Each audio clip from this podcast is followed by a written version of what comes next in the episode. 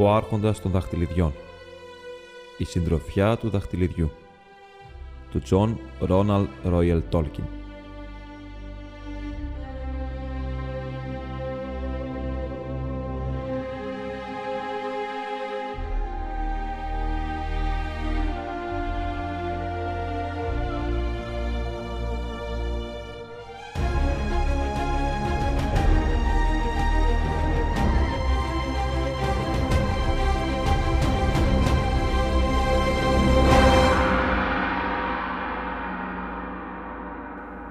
δεύτερο, κεφάλαιο δεύτερο. Το Συμβούλιο του Έλδροντ.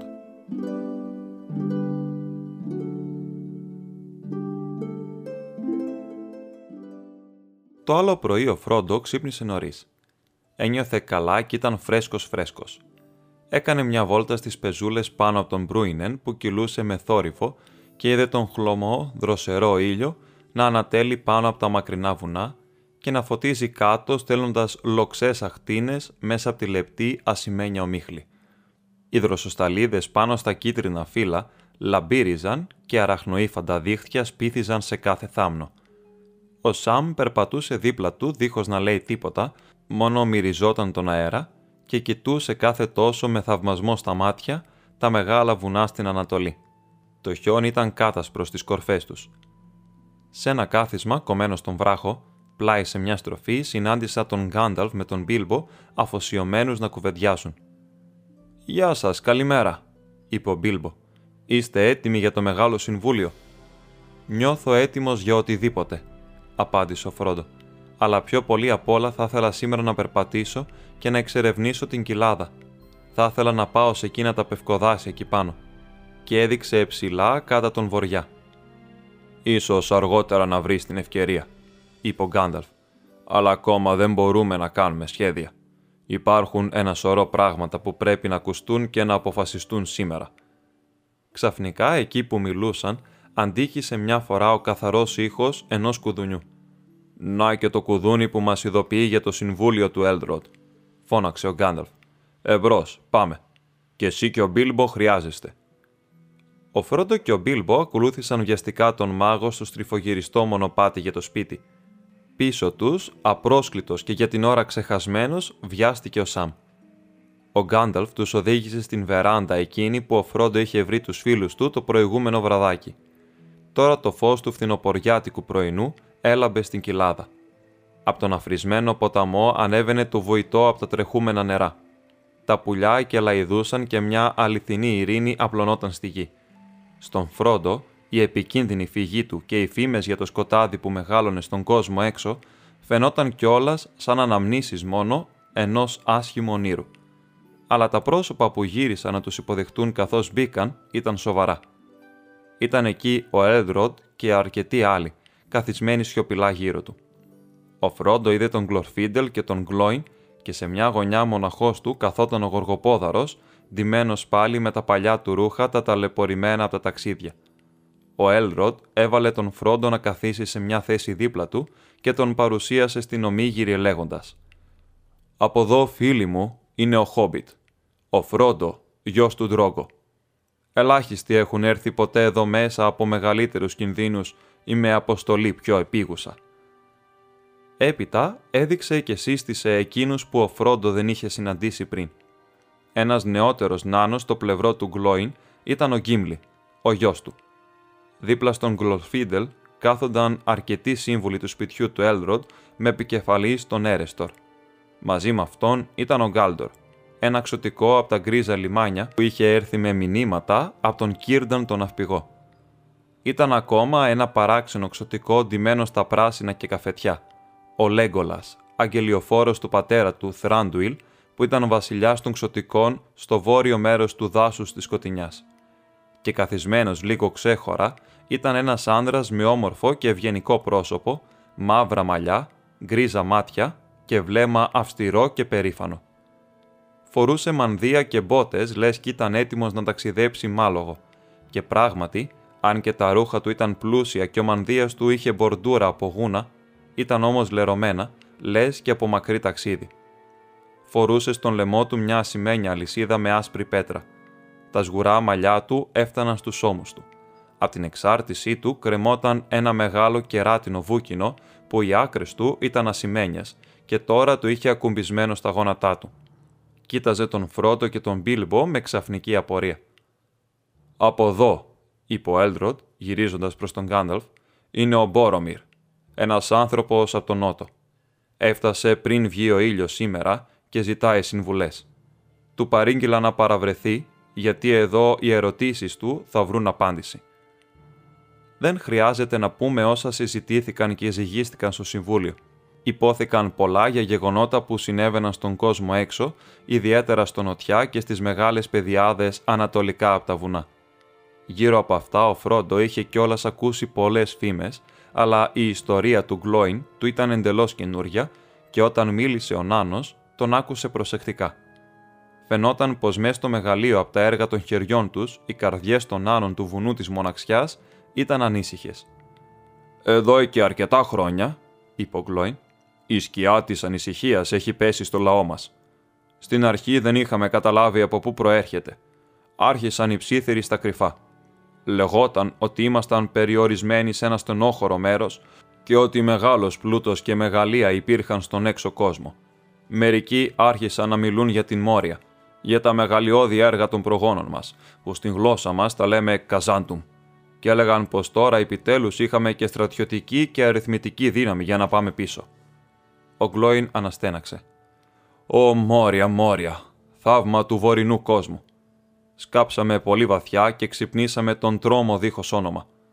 Χρόνια και χρόνια έχουν μείνει άδεια τα τεράστια μέγαρα από τότε που τα παιδιά του Ντούριν έφυγαν κυνηγημένα. Αλλά τώρα αρχίσαμε πάλι να μιλάμε για αυτά με νοσταλγία και φόβο μαζί γιατί κανένας νάνος δεν έχει τολμήσει να περάσει τις πύλες του Καζάντουμ εδώ και πολλές ζωές βασιλιάδων, εκτός από τον Θρόρ, και αυτός αφανίστηκε. Στο τέλος όμως ο Μπάλιν πίστηκε από τους ψιθύρους και αποφάσισε να πάει. Και αν και ο Ντέιν δεν έδωσε την άδειά του πρόθυμα, αυτός όμως πήρε μαζί του τον Όρη και τον Νόιν και πολλούς από τον λαό μας και έφυγαν πέρα για τον νοτιά. Αυτό έγινε κοντά 30 χρόνια τώρα. Για κάμποσο καιρό λαβαίναμε νέα και φαίνονταν καλά. Τα μηνύματα μας πληροφορούσαν πως είχαν μπει στη Μόρια και είχαν αρχίσει εκεί μεγάλα έργα. Έπειτα σιωπή και από τότε δεν ξανά είχαμε άλλα νέα από την Μόρια πια. Αλλά περίπου ένα χρόνο πριν ένας αγγελιοφόρος ήρθε στον Ντέιν, όχι όμως από την Μόρια, αλλά από τη Μόρντορ. Ένας καβαλάρης μες στη νύχτα που κάλεσε τον Ντέιν στην πύλη του. Ο άρχοντας ο Σάωρον Ομέγας, έτσι είπε, επιθυμούσε την φιλία μας. Σαν τάλαγμα θα μας έδινε δαχτυλίδια, σαν και αυτά που έδινε παλιά. Και επιγόντως ρωτούσε για χόμπιτ, τι είδους είναι και που έμεναν. «Γιατί ο Σάουρον ξέρει», είπε αυτός, «ότι γνωρίζατε έναν από αυτούς κάποτε». Όταν ακούσαμε αυτά, πολύ φοβηθήκαμε και δεν δώσαμε απάντηση. Και τότε η απέσια του φωνή χαμήλωσε και αν μπορούσε θα την γλύκαινε. Σαν μικρό μόνο δείγμα της φιλίας σας, ο Σάουρον ζητά αυτό να βρείτε αυτόν τον κλέφτη. Αυτή την λέξη χρησιμοποίησε και να του πάρετε θέλοντας και μη ένα μικρό δαχτυλίδι, το πιο ελάχιστο από τα δαχτυλίδια που αυτός κάποτε του το έκλεψε. Ένα τυποτένιο πράγμα που ονειρεύεται ο Σάουρον σαν δείγμα της καλής μας θέλησης. Βρέστε το και τα 7 δαχτυλίδια που είχαν τα παλιά χρόνια οι νάνοι θα σας επιστραφούν και το βασίλειο της Μόρια θα γίνει δικό σας για πάντα. Βρέστε μόνο πληροφορίες για τον κλέφτη, αν ζει ακόμα και πού και θα έχετε μεγάλες αμοιβές και αιώνια φιλία από τον Άρχοντα. Αν αρνηθείτε, τότε τα πράγματα δεν θα είναι και τόσο καλά. Αρνιέστε. Και λέγοντας αυτά, η αναπνοή του βγήκε σαν το σφύριγμα φιδιού, και όλοι όσοι στέκονταν εκεί ταράχτηκαν. Αλλά ο Ντέιν είπε: Δεν λέω ούτε ναι ούτε όχι. Πρέπει να μελετήσω το μήνυμά του και να δω τι κρύβει κάτω από τον ωραίο του μανδύα. Σκέψου καλά, αλλά όχι για πάρα πολύ, είπε αυτός. Το πόσο καιρό θα σκεφτώ είναι κάτι που θα το αποφασίσω εγώ, είπε ο Ντέιν. Προς το παρόν, είπε αυτός και έφυγε μετά λογό του μες στο σκοτάδι. Από εκείνη τη νύχτα, οι καρδιές των αρχηγών μας είναι βαριές. Δεν χρειαζόταν η θανατερή φωνή του Αγγελιαφόρου για να μας προειδοποιήσει ότι τα λόγια του έκρυβαν και απειλές και δόλους. Γιατί ξέραμε κιόλας πως η δύναμη που είχε ξαναμπεί στην Μόρτορ δεν είχε αλλάξει από τότε που μας είχε προδώσει τον παλιό καιρό. Δυο φορές ήρθε ο αγγελιαφόρος και έφυγε χωρίς απάντηση. Την τρίτη και τελευταία, έτσι λέει, θα έρθει γρήγορα, πριν τελειώσει ο χρόνος. Κι έτσι τέλος με έστειλε ο Ντέι να προειδοποιήσω τον Μπίλμπο πως τον αναζητά ο εχθρός και να μάθω, αν είναι δυνατόν, γιατί επιθυμεί αυτό το δαχτυλίδι, αυτό το ελάχιστο των δαχτυλιδιών. Και επιπλέον έχουμε μεγάλη ανάγκη της συμβουλής του Έλροντ, γιατί η σκιά όλο και μεγαλώνει, όλο και πλησιάζει πιο κοντά. Μάθαμε επίσης πως αγγελιοφόροι έχουν πάει και στον βασιλιά Μπραντ, στην πόλη της Κοιλάδα, και είναι και αυτός φοβισμένος. Φοβόμαστε μη τυχόν και υποκύψει, γιατί ήδη ο πόλεμος πλησιάζει τα ανατολικά του σύνορα.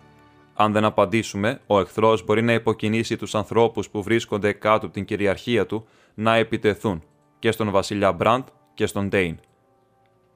Έκανες καλά που ήρθες, είπε ο Έλδροτ.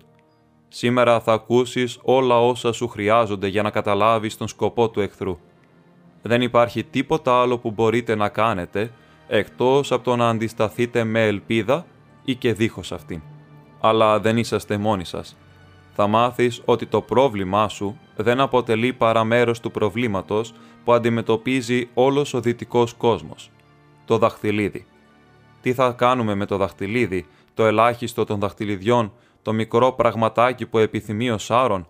Αυτή είναι η μοίρα για την οποία πρέπει να αποφασίσουμε. Αυτός είναι ο σκοπός που έχετε προσκληθεί εδώ. Έχετε προσκληθεί, τονίζω, αν και δεν σας έχω προσκαλέσει.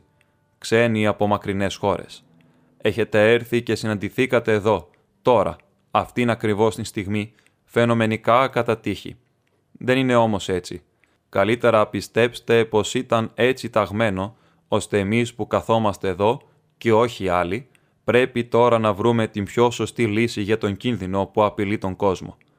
Τώρα επομένως θα πούμε και θα φανερώσουμε πολλά που ήταν ως τούτη εδώ την μέρα κρυμμένα από όλους εκτός από λίγους. Και πρώτα-πρώτα, έτσι ώστε να καταλάβουν όλοι τι είναι αυτός ο κίνδυνος. Θα πούμε την ιστορία του δαχτυλιδιού, από την αρχή ως τώρα. Θα αρχίσω εγώ την διήγηση, μα άλλοι θα την τελειώσουν. Τώρα όλοι άκουγαν προσεκτικά, ενώ ο Έλντροντ με την καθάρια φωνή του άρχισε να μιλάει για τον Σάουρον και για τα δαχτυλίδια της δύναμης και για το πώς φτιάχτηκαν την δεύτερη εποχή του κόσμου, πολύ παλιά.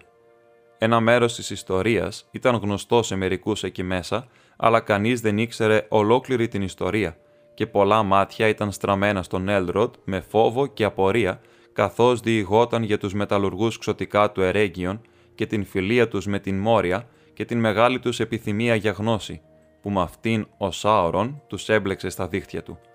Γιατί εκείνο τον καιρό δεν ήταν ακόμη απέσιο στην όψη και έτσι δέχτηκαν την βοήθειά του και η τέχνη τους έγινε άφταστη, ενώ αυτός έμαθε όλα τους τα μυστικά και τους πρόδωσε και σφυριλάτησε κρυφά στο βουνό της φωτιάς το ένα δαχτυλίδι, για να γίνει ο κύριός τους. Αλλά ο Κελεμπρίμπορ τον είχε πάρει είδηση και έκρυψε τα τρία που είχε αυτός ο ίδιος φτιάξει.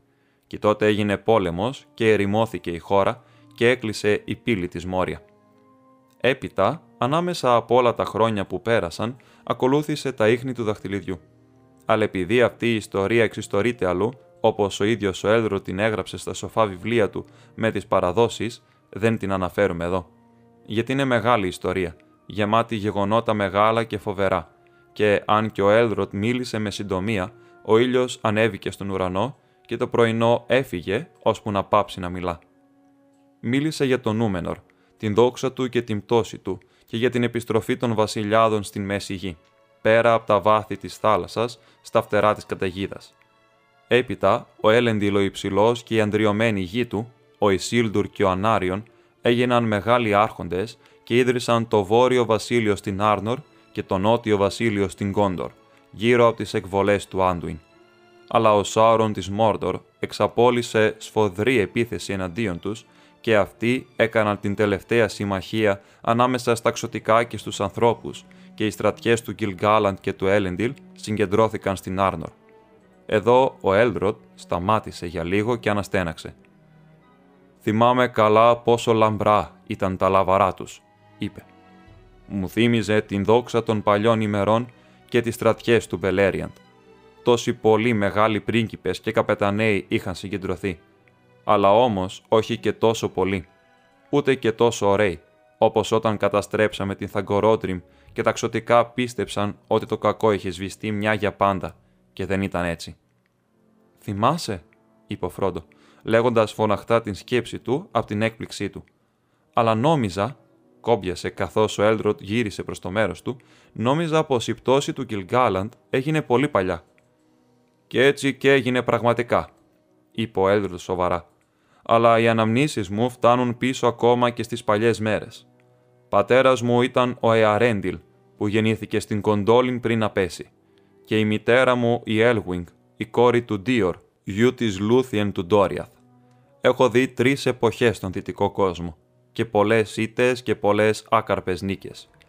Ήμουν ο προπομπός του Γκιλγκάλαντ και βάδιζα με το στρατό του. Ήμουν στην μάχη του Ντάγκορλαντ μπρος από τη μαύρη πύλη της Μόρντορ που είχαμε επικρατήσει, γιατί κανείς δεν μπορούσε να αντισταθεί στο δόρυ του Γκυλγκάλαντ και στο σπαθί του Έλεντιλ, τον Έγκλος και τον Άρσιλ. Είδα την τελευταία πάλι στις πλαγιές του Οροντρούιν, που σκοτώθηκε ο Γκυλγκάλαντ και έπεσε ο Έλεντιλ, και ο Νάρσιλ έσπασε κάτω θέτου. Αλλά και ο ίδιος ο Σάουρον έπεσε κάτω, και ο Ισίλντουρ του έκοψε το δαχτυλίδι από το χέρι του με το σπασμένο σπαθί του πατέρα του και το πήρε για δικό του. Σε αυτό το σημείο, ο ξένος, ο Μπόρομιρ, διέκοψε. «Α, ώστε αυτή ήταν η τύχη του δαχτυλιδιού», φώναξε. Αν ποτέ αυτή η ιστορία είχε υποθεί στο νοτιά, έχει εδώ και πολύ καιρό ξεχαστεί. Έχω ακούσει για το μεγάλο δαχτυλίδι εκείνου, που το όνομα δεν λέμε ποτέ. Αλλά πιστεύαμε πως καταστράφηκε και χάθηκε από τον κόσμο μέσα στην καταστροφή του πρώτου του βασιλείου.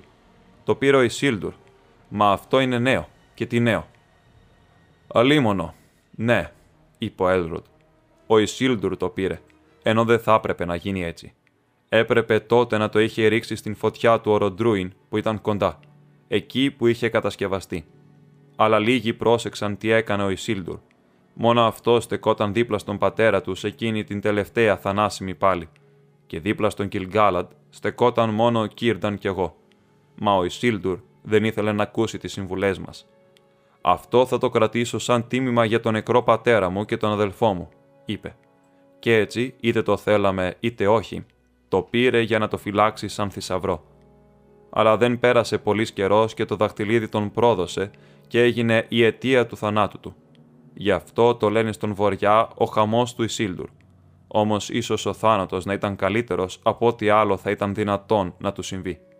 Μόνο στον Βοριά ήρθαν αυτά τα μαντάτα, και μόνο σε λίγους.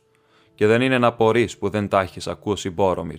Απ' την πανολεθρία στο φλαμπουρότοπο που χάθηκε ο Ισίλντουρ, μόνο τρεις γύρισαν ποτέ πίσω πάνω από τα βουνά, μέσα από πολλές περιπλανήσεις. Ένας από αυτούς ήταν ο Όθαρ, ο υπεασπιστή του Ισίλντουρ, που έφερε τα κομμάτια από το σπασμένο σπαθί του Έλεντιλ και τα παρέδωσε στον Βάλαντιλ, τον διάδοχο του Ισίλντουρ, που ζούσε εδώ στο σκιστό λαγκάδι, γιατί ήταν μικρό παιδί ακόμα. Αλλά ο Νάρσιλ ήταν σπασμένος και το φως του σβησμένο, και ακόμα δεν τον έχουν κολλήσει ξανά. Είπα πως η νίκη της τελευταίας συμμαχίας ήταν άκαρπη. Όχι εντελώς όμως, αλλά δεν πέτυχε τον σκοπό της. Η δύναμη του Σάωρον ελαττώθηκε, αλλά δεν καταστράφηκε. Το δαχτυλίδι του χάθηκε, αλλά δεν χαλάστηκε. Ο μαύρος πύργος γκρεμίστηκε, αλλά δεν ξεθεμελιώθηκε, γιατί τα θεμέλια του ήταν καμωμένα με την δύναμη του δαχτυλιδιού και όσο αυτό υπάρχει θα αντέχουν κι αυτά. Πολλά ξωτικά και πολλοί αντριωμένοι άνθρωποι και πολλοί από τους φίλους τους είχαν χαθεί στον πόλεμο. Ο Ανάριον σκοτώθηκε, το ίδιο και ο Ισίλντουρ, και ο Γκυλγκάλαντ και ο Έλεντιλ δεν υπήρχαν πια. Ποτέ πια δεν θα ξαναγίνει τέτοια συμμαχία ξωτικών και ανθρώπων, γιατί οι άνθρωποι πολλαπλασιάζονται, ενώ οι πρωτογέννητοι ελαττώνονται και οι δυο γενιές αποξενώνονται. Και από εκείνη την ημέρα η φυλή του Νούμενορ έχει πέσει σε παρακμή και τα χρόνια της ζωής τους έχουν λιγοστέψει. Στον βοριά μετά τον πόλεμο και το μακελιό στο φλαμπουρότοπο, οι άνθρωποι της δύσης λιγόστεψαν και η πρωτεύουσά τους ανούμινα στις όχθες της λίμνης Εβεντίμ ερήμωσε. Οι διάδοχοι του Βάλαντιλ έφυγαν και πήγαν και εγκαταστάθηκαν στο Φόρνοστ, στους βόρειους κάμπους ψηλά. Αλλά και αυτή η περιοχή είναι τώρα ερημωμένη. Οι άνθρωποι την ονομάζουν το ανάχωμα των πεθαμένων και φοβούνται να περάσουν απ' εκεί. Γιατί ο λαός της Άρνορ ελαττώθηκε και οι εχθροί τους τους αφάνισαν και η κυριαρχία τους πέρασε και άφησε μόνο πράσινους τύμβους στους χορταριασμένους λόφους. Στο νοτιά το βασίλειο της Γκόντορ άντεξε για πολύ καιρό.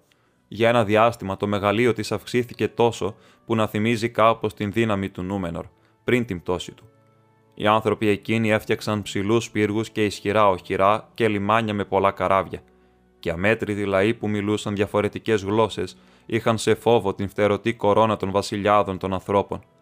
Η κυριότερη τους πόλη ήταν η Οσγίλιαθ, το κάστρο των άστρων, και μέσα από την μέση της περνούσε ο ποταμός. Έκτισαν και τη μήνα Σίθιλ, τον πύργο της Ελλήνης που ανατέλει, στην Ανατολή πάνω σε μια ράχη του βουνού της Σκιάς, και προς τα δυτικά στους πρόποδες των λευκών βουνών έφτιαξαν την μήνα Άνορ, τον πύργο του ήλιου που δει. Εκεί, στους κήπους του βασιλιά, φύτρωνε ένα λευκό δέντρο, από τον σπόρο εκείνου του δέντρου που ο Ισίλντουρ είχε φέρει πέρα από τα βαθιά νερά, και ο σπόρος εκείνου του δέντρου παλιά είχε έρθει από την Ερεσέα, και ακόμα πιο παλιά είχε έρθει από την πιο μακρινή δύση την μέρα πριν τις μέρες, όταν ο κόσμος ήταν νέος. Αλλά με το πέρασμα των γρήγορων χρόνων της μέσης γης, η γενιά του Μένελντιλ, γιου του Ανάριον, έσβησε, και το δέντρο ξεράθηκε, και το αίμα των Ουμενόριαν ανακατεύτηκε με το αίμα κατώτερων ανθρώπων. Τότε η ξάγρυπνη φρουρά στα τείχη της Μόρντορ αποκοιμήθηκε και σκοτεινά όντας ήρθηκαν πάλι πίσω στην κοιλάδα του Γκόργοροθ. Και μια μέρα τα κακόβουλα όντα βγήκαν έξω και πήραν την μήνα Σίθιλ και εγκαταστάθηκαν σε αυτήν και την έκαναν τόπο τρόμου. Και τώρα λέγεται μήνας Μόργουλ, ο πύργος της μαύρης μαγείας. Τότε άλλαξαν και το όνομα της μήνας Άνορ σε μήνας Στήριθ, ο πύργος της φρουράς. Και αυτές οι δύο πόλεις συνέχεια βρίσκονται σε πόλεμο, αλλά η Οσγίλιαθ που βρισκόταν ανάμεσά τους ερήμωσε και σκιές περπατούν στα ερήπια της. Κι έτσι είναι τα πράγματα εδώ και πολλές γενιές ανθρώπων. Αλλά όμως οι άρχοντες της μήνας Τύριθ εξακολουθούν να πολεμούν, αψηφώντας τους εχθρούς μας και διατηρώντας το πέρασμα του ποταμού από το Άργοναθ ως την θάλασσα. Και τώρα το κομμάτι αυτό της ιστορίας που θα πω τελειώνει, γιατί στις μέρες του Ισίλντουρ το κυρίαρχο δαχτυλίδι χάθηκε και κανείς δεν ήξερε γι' αυτό. Και τα τρία απελευθερώθηκαν από την κυριαρχία του. Αλλά τώρα στις μέρες μας κινδυνεύουν ξανά γιατί προς μεγάλη μας λύπη το ένα έχει βρεθεί. Άλλοι όμως θα μιλήσουν για το πώς βρέθηκε, γιατί εγώ σε αυτό δεν έπαιξα παρά πολύ μικρό ρόλο. Σώπασε, αλλά μέσω ο Μπόρομιρ σηκώθηκε, ψηλός και περήφανος μπροστά του. «Δώστε μου την άδεια, κύριε Έλροτ», είπε. «Πρώτα-πρώτα να προσθέσω κάτι ακόμα για την Κόντορ, γιατί στα αλήθεια έρχομαι από την χώρα αυτή και καλό θα είναι για όλους να ξέρουν τι γίνεται εκεί γιατί λίγοι νομίζω γνωρίζουν τα έργα μας και επομένως πολύ λίγο μαντεύουν τον θανάσιμο κίνδυνο που διατρέχουν, αν εμείς στο τέλος υποκύψουμε. Μην πιστεύετε πως στην γη της Γκόντορ το αίμα του Νούμενορ έχει εξαντληθεί, ούτε έχει ξεχαστεί όλη της υπερηφάνεια και το μεγαλείο. Με την Ανδρία μας συγκρατούμε ακόμα τους άγριους λαούς της Ανατολής και κρατάμε σε απόσταση τον δρόμο της Μόργουλ. Και μόνο έτσι διατηρούνται η ειρήνη και η ελευθερία στις χώρες πίσω μας, γιατί εμείς είμαστε το προπύργιο της Δύσης Μα αν τα περάσματα του ποταμού παρθούν, τότε τι γίνεται; Όμως αυτή η ώρα ίσως δεν είναι τώρα μακριά. Ο εχθρός χωρίς όνομα έχει πάλι σηκωθεί. Βγαίνει ξανά καπνός από το Ροντρούιν, που το λέμε εμείς το βουνό του χαμού. Η δύναμη της μαύρης χώρας μεγαλώνει και εμάς μας πιέζουν σκληρά. Όταν γύρισε πίσω, ο εχθρός έδιωξε τον λαό μας από το Ιθίλιεν, την ωραία μας επαρχία στα ανατολικά του ποταμού, αν και διατηρήσαμε εκεί βάσεις και όπλα. Αλλά τούτη εδώ την χρονιά, τον Ιούνιο, πόλεμος μας ήρθε ξαφνικά από την Μόρτορ και μας άρρωσε. Ήταν αριθμητικά ανώτερη, γιατί η Μόρτορ έχει συμμαχίσει με τους Ανατολίτες και τους σκληρούς Χαράντριμ. Αλλά η ήττα μας δεν ήταν εξαιτίας του μεγάλου αριθμού των εχθρών. Ήταν παρούσα μια δύναμη εκεί που δεν την είχαμε νιώσει ποτέ πριν. Μερικοί είπαν ότι μπορούσαν να την δουν, σαν ένα μεγάλο μαύρο καβαλάρι, μια μαύρη σκιά στο φως του φεγγαριού. Όπου πήγαινε, μια τρέλα πλημμύριζε τους εχθρούς μας, αλλά φόβος έπιανε και τους πιο γενναίους από εμάς. Τόσος φόβος, ώστε και τα άλογα και οι άνθρωποι υποχωρούσαν και το βάζαν στα πόδια. Μόνο ένα απομεινάρι του στρατού μας στην Ανατολή γύρισε πίσω αφού καταστρέψανε την γέφυρα που ακόμα στεκόταν στα ερήπια της Ογγίλιαθ. Ήμουν κι εγώ με τον λόγο που κρατούσε εκείνη τη γέφυρα μέχρι που την κρεμίσαμε πίσω μας. Τέσσερις μόνο γλιτώσαμε κολυμπώντας. Ο αδελφός μου κι εγώ και δυο άλλοι αλλά όμως συνεχίζουμε να πολεμάμε και να κρατάμε όλες τις δυτικές όχθες του Άντουιν. Και όλοι όσοι βρίσκουν καταφύγιο πίσω μας, μας δίνουν επένους, αν ποτέ ακούσουν το όνομά μας. Πολλούς επένους, αλλά λίγη βοήθεια. Τώρα μόνο από το Ρόαν έρχονται άνθρωποι με τα άλογά τους όταν ζητήσουμε βοήθεια. Σε αυτήν την κακιά ώρα, Έχω έρθει με ειδική αποστολή στον Έλδροτ, ταξιδεύοντας πολλές και επικίνδυνες λεύγες. Ταξίδεψα 110 μέρες εντελώς μόνος μου, αλλά δεν γυρεύω συμμάχους για τον πόλεμο. Η δύναμη του Έλδροτ, λένε, βρίσκεται στη σοφία και όχι στα όπλα. Έρχομαι να ζητήσω συμβουλές και την εξήγηση σε λέξεις δύσκολες, γιατί την παραμονή της ξαφνικής επίθεσης ήρθε ένα όνειρο στον αδελφό μου μες στον ταραγμένο του ύπνο, και αργότερα το ίδιο όνειρο του ήρθε ξανά και ξανά, και μια φορά το είδα κι εγώ. Σε αυτό το όνειρο νόμισα πως ο ουρανός στην Ανατολή σκοτίνιασε και βροντές όλο και δυνάμωναν, αλλά στην Δύση έμενε ένα χλωμό φως, και μέσα από αυτό άκουσα μια φωνή, μακρινή αλλά καθαρή να φωνάζει. Γύρεψε το σπαθί που ήταν σπασμένο, στο Ίμλαντρι μακριά. Εκεί συμβούλιο σοφό και διαβασμένο θα πάρει απόφαση βαριά. Εκεί τρανό σημάδι θε να δείξει πως το μοιραίο είναι κοντά γιατί ο χαμός του Ισίλντουρ θα ξυπνήσει και τα θροπάκι θα σταθεί μπροστά.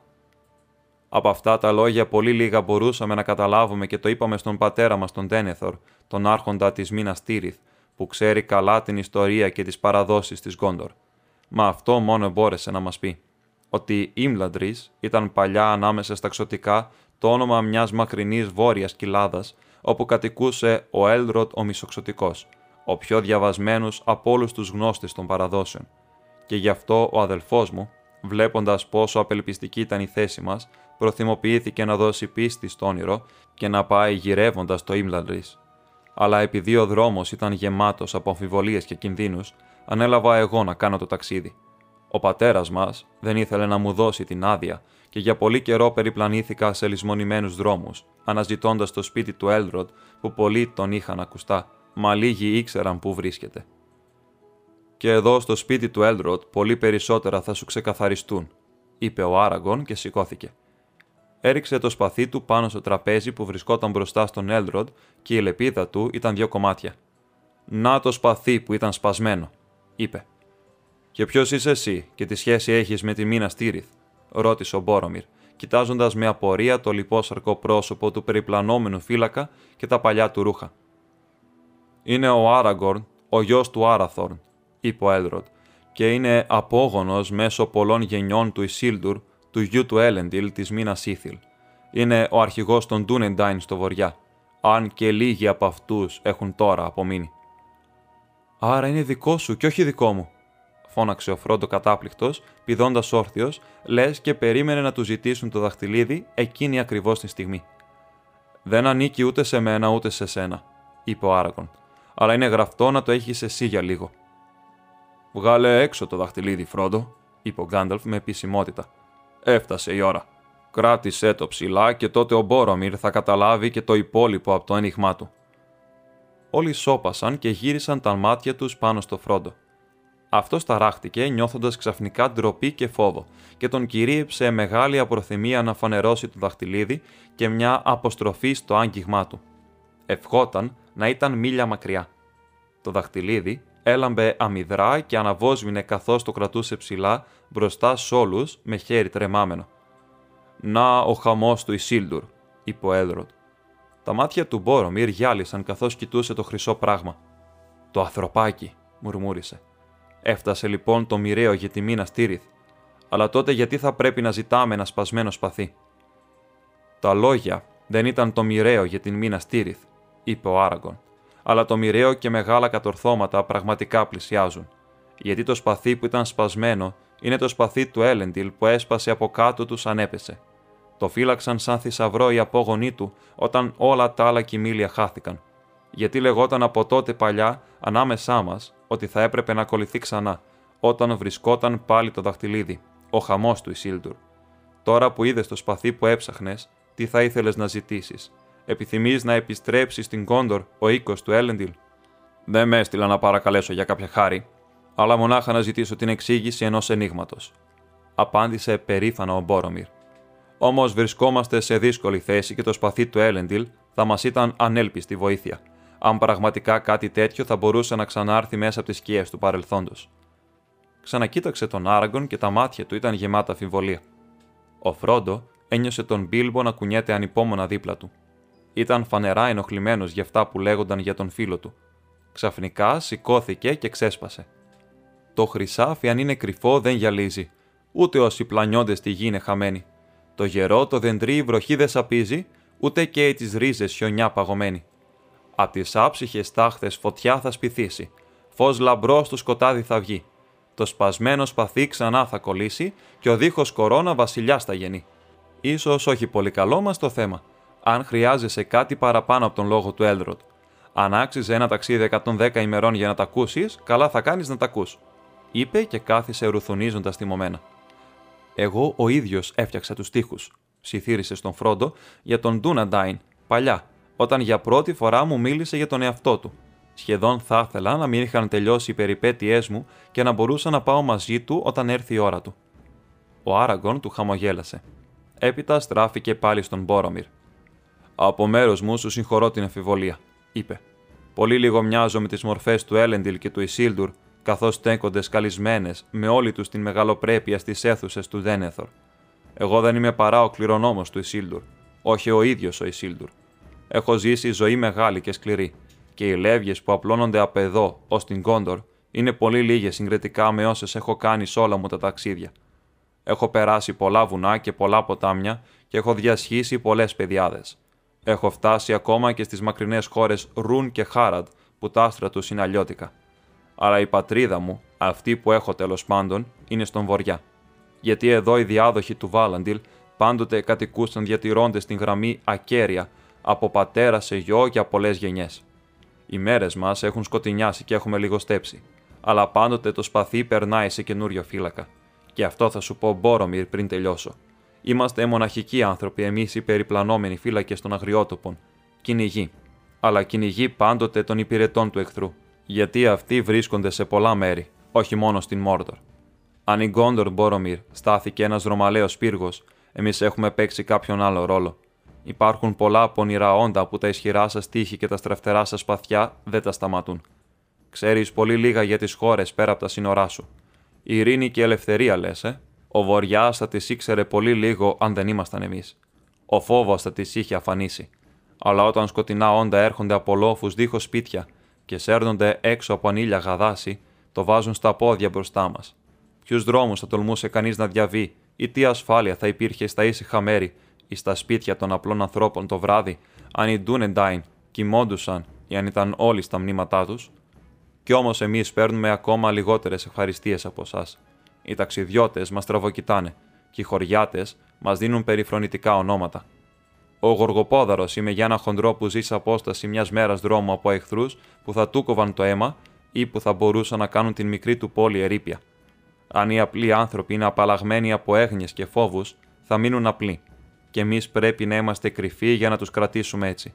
Αυτό είναι το έργο των δικών μου, ενώ τα χρόνια μακραίνουν και το χορτάρι μεγαλώνει. Τώρα όμως ο κόσμος αλλάζει για άλλη μια φορά. Έρχεται καινούρια ώρα.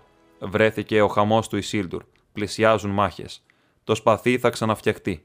Θα έρθω στη μήνα Στήριθ. Ο χαμός του Ισίλντουρ βρέθηκε, λες εσύ, είπε ο Μπόρομιρ. Εγώ είδα ένα γυαλιστερό δαχτυλίδι να κρατάει στο χέρι του τα θροπάκι αλλά λένε πως ο Ισίλντουρ χάθηκε πριν ακόμα αρχίσει αυτή η εποχή του κόσμου. Πώς λοιπόν το ξέρουν οι σοφοί ότι αυτό το δαχτυλίδι είναι το δικό του, και που ήταν τόσα χρόνια μέχρι να το φέρει εδώ αυτός ο τόσο παράξενος αγγελιοφόρος. Αυτό θα το πούμε, είπε ο Έλδροτ. Αλλά όχι ακόμα, παρακαλώ κύριε, είπε ο Μπίλμπο. Να, ο ήλιος ανεβαίνει για μεσημέρι και νιώθω την ανάγκη να φάω κάτι για να στυλωθώ. Δεν εννοούσα εσένα, είπε ο Έλδροτ χαμογελώντας. Το κάνω όμως τώρα. Εμπρός. Πες μας την ιστορία σου. Και αν ακόμα δεν την έχεις κάνει ποίημα, πες μας την με απλά λόγια. Όσο πιο σύντομη είναι, τόσο γρηγορότερα θα φας κάτι. Πολύ καλά, είπε ο Μπίλμπο. Θα κάνω όπως μου ζητάς. Αλλά τώρα θα πω την αληθινή ιστορία και αν μερικοί από εδώ με έχουν ακούσει να τη λέω διαφορετικά, έριξε μια λοξή ματιά στον Γκλόιν, τους παρακαλώ να την ξεχάσουν και να με συγχωρέσουν. Εκείνες τις μέρες το μόνο που επιθυμούσα ήταν να διεκδικήσω τον θησαυρό σαν εντελώς δικό μου και να απαλλαγώ από το όνομα του κλέφτη που μου είχαν κολλήσει. Αλλά ίσως καταλαβαίνω την κατάσταση καλύτερα τώρα. Πάντως, να πως έγιναν τα πράγματα. Για μερικούς εκεί η ιστορία του Μπίλμπο ήταν εντελώς καινούρια και την άκουγαν με έκπληξη. Και ο Γεροχόμπιτ, που στην πραγματικότητα δεν ήταν καθόλου δυσαρεστημένος, διηγόταν την περιπέτειά του με τον Γκόλουμ σε όλες τις λεπτομέρειε δεν παρέλειψε ούτε ένα ένιγμα.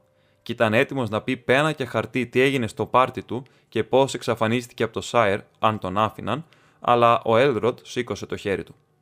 Τα είπες πολύ καλά, φίλε μου, είπε. Αλλά εδώ είναι αρκετά αυτή τη φορά. Για την ώρα είναι αρκετό να ξέρουμε πως το δαχτυλίδι πέρασε στον Φρόντο, τον κληρονόμο σου. Α μιλήσει αυτός τώρα. Τότε, με λιγότερη προθυμία από τον Μπίλμπο, ο Φρόντο είπε όλες του τις δοσοληψίες με το δαχτυλίδι, από την ημέρα που πέρασε στην φύλαξή του. Κάθε βήμα του ταξιδιού του από το Χόμπιτον μέχρι το πέρασμα του Μπρούινεν συζητήθηκε και ζυγίστηκε και οτιδήποτε μπορούσε να θυμηθεί για τους μαύρους καβαλάριδες εξετάστηκε. Τέλος, κάθισε πάλι κάτω. Δεν πήγε κι άσχημα, του είπε ο Μπίλμπο. Θα την είχες πει πολύ ωραία αν δεν σε συνέχεια. Προσπάθησα να κρατήσω μερικές σημειώσεις, αλλά θα πρέπει να τις ξανακοιτάξουμε μαζί, όταν θα έχεις καιρό. Αν είναι να τα γράψω. Έχω υλικό για ένα σωρό κεφάλαια, πριν καλά-καλά φτάσεις εδώ. Ναι, ήταν ολόκληρη ιστορία, απάντησε ο Φρόντο. Αλλά όμως δεν μου φαίνεται πως είναι τελειωμένη. Υπάρχουν ακόμα πολλά πράγματα που θέλω να μάθω, ιδιαίτερα για τον Γκάνταλφ. Ο Γκάλντορ από τα λιμάνια που καθόταν πλάι τον άκουσε. Μιλάς και για μένα, φώναξε, και γυρίζοντας τον Έλντροτ είπε: Οι σοφοί μπορεί να έχουν αρκετούς λόγους να πιστεύουν ότι αυτό που βρήκε το ανθρωπάκι είναι πραγματικά το μεγάλο δαχτυλίδι που κουβεντιάζουμε τόση ώρα, μόλο που σε εκείνους που ξέρουν λιγότερα μπορεί να φαίνεται απίθανο. Αλλά δεν είναι δυνατό να μάθουμε κι εμείς τις αποδείξεις. Και θα ήθελα να ρωτήσω και κάτι ακόμα. Πού είναι ο Σάρουμαν, είναι πολύ διαβασμένος ό,τι έχει σχέση με δαχτυλίδια, και όμως δεν είναι ανάμεσά μας. Ποια είναι η γνώμη του, αν βέβαια ξέρει αυτά που έχουμε ακούσει; Οι ερωτήσεις σου, Γκάλντορ, είναι δεμένες μεταξύ τους, είπε ο Έλδροτ. Δεν τις είχα παραβλέψει και θα απαντηθούν. Αλλά είναι η σειρά του Γκάνταλφ να μας τα ξεκαθαρίσει. Και τον φωνάζω τελευταίο τιμητικά, γιατί σε όλη αυτή την υπόθεση υπήρξε ο αρχηγός. Μερικοί Γκάλντορ, είπε ο Γκάνταλφ, θα θεωρούσαν τα νέα του Γκλόιν και την καταδίωξη του Φρόντο αρκετή απόδειξη ότι αυτό που βρήκε το ανθρωπάκι είναι κάτι που έχει μεγάλη αξία για τον εχθρό. Αλλά όμως είναι μονάχα ένα δαχτυλίδι. Οπότε τι να κάνουμε, τα εννέα τα έχουν οι Νάσγουλ, τα εφτά τα έχει πάρει ή έχουν χαθεί. Σε αυτό το σημείο ο Γκλόιν αναδεύτηκε αλλά δεν μίλησε. Τα τρία ξέρουμε που είναι. Λοιπόν, ποιο είναι αυτό το ένα που επιθυμεί τόσο πολύ; Πρέπει να ομολογήσουμε πως έχει περάσει ένα πολύ μεγάλο χρονικό διάστημα ανάμεσα στο ποτάμι και στο βουνό, ανάμεσα στην μέρα που χάθηκε και σε εκείνη που βρέθηκε. Αλλά επιτέλους το κενό αυτό συμπληρώθηκε στην γνώση των σοφών. Πάρα πολύ αργά όμως, γιατί ο εχθρός ήταν κοντά από πίσω. Πιο κοντά από ό,τι φοβόμουν. Και ευτυχώς που μόλις φέτος και μάλιστα αυτό εδώ το καλοκαίρι καθώς φαίνεται, έμαθε όλη την αλήθεια. Μερικοί από εσάς εδώ θα θυμούνται ότι πολλά χρόνια πριν εγώ ο ίδιος τόλμησα να περάσω τις πύλες του νεκρομάντη στην Τολ Γκούλντουρ και στα κρυφά μελέτησα τους τρόπους του και έτσι ανακάλυψα πως οι φόβοι μας ήταν αληθινοί. Ο νεκρομάντης δεν ήταν άλλος από τον Σάουρον, τον παλιόν μας εχθρό, που σιγά σιγά έπαιρνε σχήμα και δύναμη ξανά. Μερικοί από εσάς επίσης θα θυμούνται ότι ο Σάρουμαν μας έπεισε να μην στραφούμε ανοιχτά εναντίον του και για πολύ καιρό τον παρακολουθούσαμε μόνο. Όμως το τέλος, καθώς η σκιά του μεγάλωνε, ο Σάρουμαν υποχώρησε και το Συμβούλιο έδειξε την δύναμή του και έδιωξε το κακό από το δάσος της σκοτεινιάς. Και αυτό έγινε την ίδια ακριβώς χρονιά που βρέθηκε αυτό το δαχτυλίδι. Παράξενη σύμπτωση, αν ήταν σύμπτωση. Αλλά ήταν αργά πια, όπως είχε προβλέψει ο Έλδροτ, γιατί και ο Σάουρον μας παρακολουθούσε και είχε από παλιά προετοιμαστεί για το χτύπημά μας, κυβερνώντας την Μόρντορ από μακριά μέσω της μήνα Μόρκουλ, που κατοικούσαν οι εννιά υπηρέτες του, μέχρι που να είναι όλα έτοιμα. Τότε υποχώρησε στην επίθεσή μας, αλλά μόνο υποκρίθηκε πως υποχωρεί και πολύ γρήγορα ύστερα ήρθε στον σκοτεινό πύργο και φανερά πια παρουσιάστηκε. Τότε για τελευταία φορά συνεδρίασε το Συμβούλιο, γιατί τώρα μάθαμε πως αναζητούσε ακόμα πιο πολύ το ένα. Τότε φοβηθήκαμε πως είχε πληροφορίες γι' αυτό, που εμείς δεν τις ξέραμε. Μα ο Σάρουμαν είπε όχι και επανέλαβε ότι μας είχε πει και προηγουμένως, ότι το ένα δεν θα ξαναβρισκόταν ποτέ πια στη μέση γη. Στην χειρότερη περίπτωση, είπε, ο εχθρός μας ξέρει πως δεν το έχουμε και πως είναι ακόμα χαμένο. Αλλά κάτι χαμένο μπορεί κάποτε να βρεθεί. Έτσι νομίζει. Μην φοβάστε. Η ελπίδα του θα τον προδώσει. Δεν έχω εγώ μελετήσει το θέμα από όλες του τις πλευρές. Έπεσε στο μεγάλο Άντουιν και πολύ παλιά ενώ ακόμα ο Σάουρον κοιμόταν κύλησε από το ποτάμι στη θάλασσα. Αφήστε το να βρίσκεται εκεί μέχρι το τέλος. Ο Γκάνταλφ σώπασε, κοιτάζοντας ανατολικά από την βεράντα προς τις μακρινές κορφές των ομιχλιασμένων βουνών που στα βάθη τους ο θανάσιμος κίνδυνος του κόσμου ήταν κρυμμένος για τόσο πολύ καιρό. Αναστέναξε. Εδώ έπεσα σε λάθος, είπε. Με αποκοίμησαν τα λόγια του σοφού Σάρουμαν, ενώ θα έπρεπε να αναζητήσω την αλήθεια νωρίτερα. Ο κίνδυνός μας τώρα θα ήταν μικρότερος. Όλοι κάναμε λάθος, είπε ο Έδρουτ, και αν δεν ήσουν εσύ που ξάχρυπνος παρακολουθούσες την σκοτεινιά, ίσως να ήταν ήδη απάνω μας. Αλλά συνέχισε. Από την αρχή μέσα μου είχα αμφιβολίες, χωρίς να έχω κανένα χειροπιαστό λόγο, είπε ο Γκάνταλφ, και επιθυμούσα να μάθω πώς το Γκόλουμ βρήκε το δαχτυλίδι και για πόσο καιρό το είχε στην κατοχή του. Έτσι έβαλαν να το παρακολουθούν, μαντεύοντας ότι δεν θα αργήσει να βγει από τα σκοτάδια του και να αναζητήσει τον θησαυρό του. Βγήκε, αλλά ξέφυγε και δεν βρέθηκε και τότε αλίμονο δεν κυνήγησα την υπόθεση, αλλά μόνο παρακολουθούσα και περίμενα, όπως έχουμε κάνει συχνότερα από όσο θα έπρεπε. Ο καιρός πέρασε με πολλές κοτούρες μέχρι που ξαφνικά οι αμφιβολίες μου ξύπνησαν πάλι γεμάτες φόβο. Από πού προερχόταν το αχτιλίδι του Χόμπιτ, και τι αν ο φόβος μου έβγαινε αληθινό έπρεπε να γίνει με αυτό; Εκείνα τα πράγματα έπρεπε να τα αποφασίσω, Όμως δεν μίλησα σε κανέναν για τους φόβους μου, γιατί ήξερα πόσο επικίνδυνος είναι ένας πρόωρος ψήθυρος αν μαθευόταν από κάποιον που δεν θα έπρεπε. Γιατί σε όλους τους μακροχρόνιους πολέμους μας εναντίον του σκοτεινού πύργου, ο χειρότερός μας εχθρός υπήρξε πάντα η προδοσία. Αυτά έγιναν πριν 17 χρόνια. Πολύ γρήγορα πήρα είδηση ότι κατάσκοποι όλων των ειδών, ακόμα και ζώα και πουλιά είχαν μαζευτεί γύρω από το Σάιρ, και τότε ο φόβος μου μεγάλωσε ζήτησα την βοήθεια των Ντούνεντάιν και η επαγρύπνησή τους διπλασιάστηκε, και εγώ άνοιξα την καρδιά μου στον Άραγκον, τον κληρονόμο του Ισίλντουρ. Κι εγώ, είπε ο Άραγκον, συμβούλεψα να ψάξουμε και να βρούμε τον Γκόλουμ, μόλο που φαινόταν πως είναι αργά. Και επειδή φαινόταν σωστό ο κληρονόμος του Ισίλντουρ να πρέπει να κοπιάσει για να επανορθώσει το λάθος του Ισίλντουρ, πήγα μαζί με τον Γκάνταλφ στη μακρόχρονη και απελπιστική έρευνα.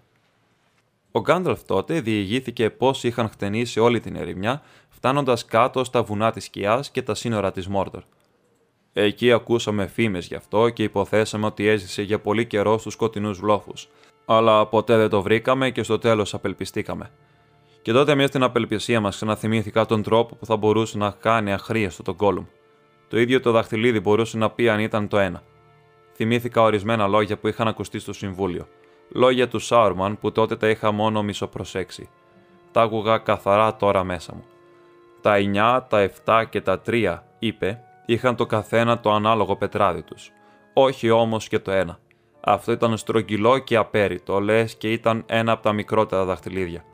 Αλλά ο κατασκευαστής τους είχε χαράξει σημάδια πάνω του, που οι ικανοί ίσως μπορούσαν ακόμα να τα διαβάσουν.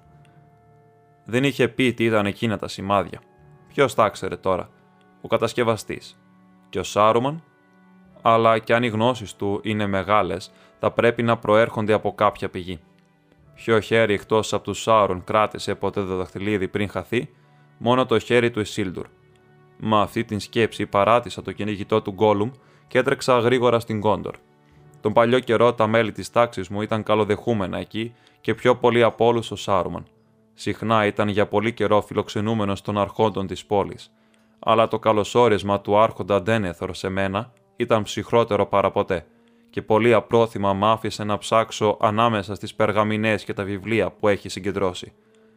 Αν πραγματικά ζητάς μόνο όπως λες τα χρονικά των παλιών ημερών και τις αρχές της πόλης, διάβασε όσο τραβάει η καρδιά σου, είπε.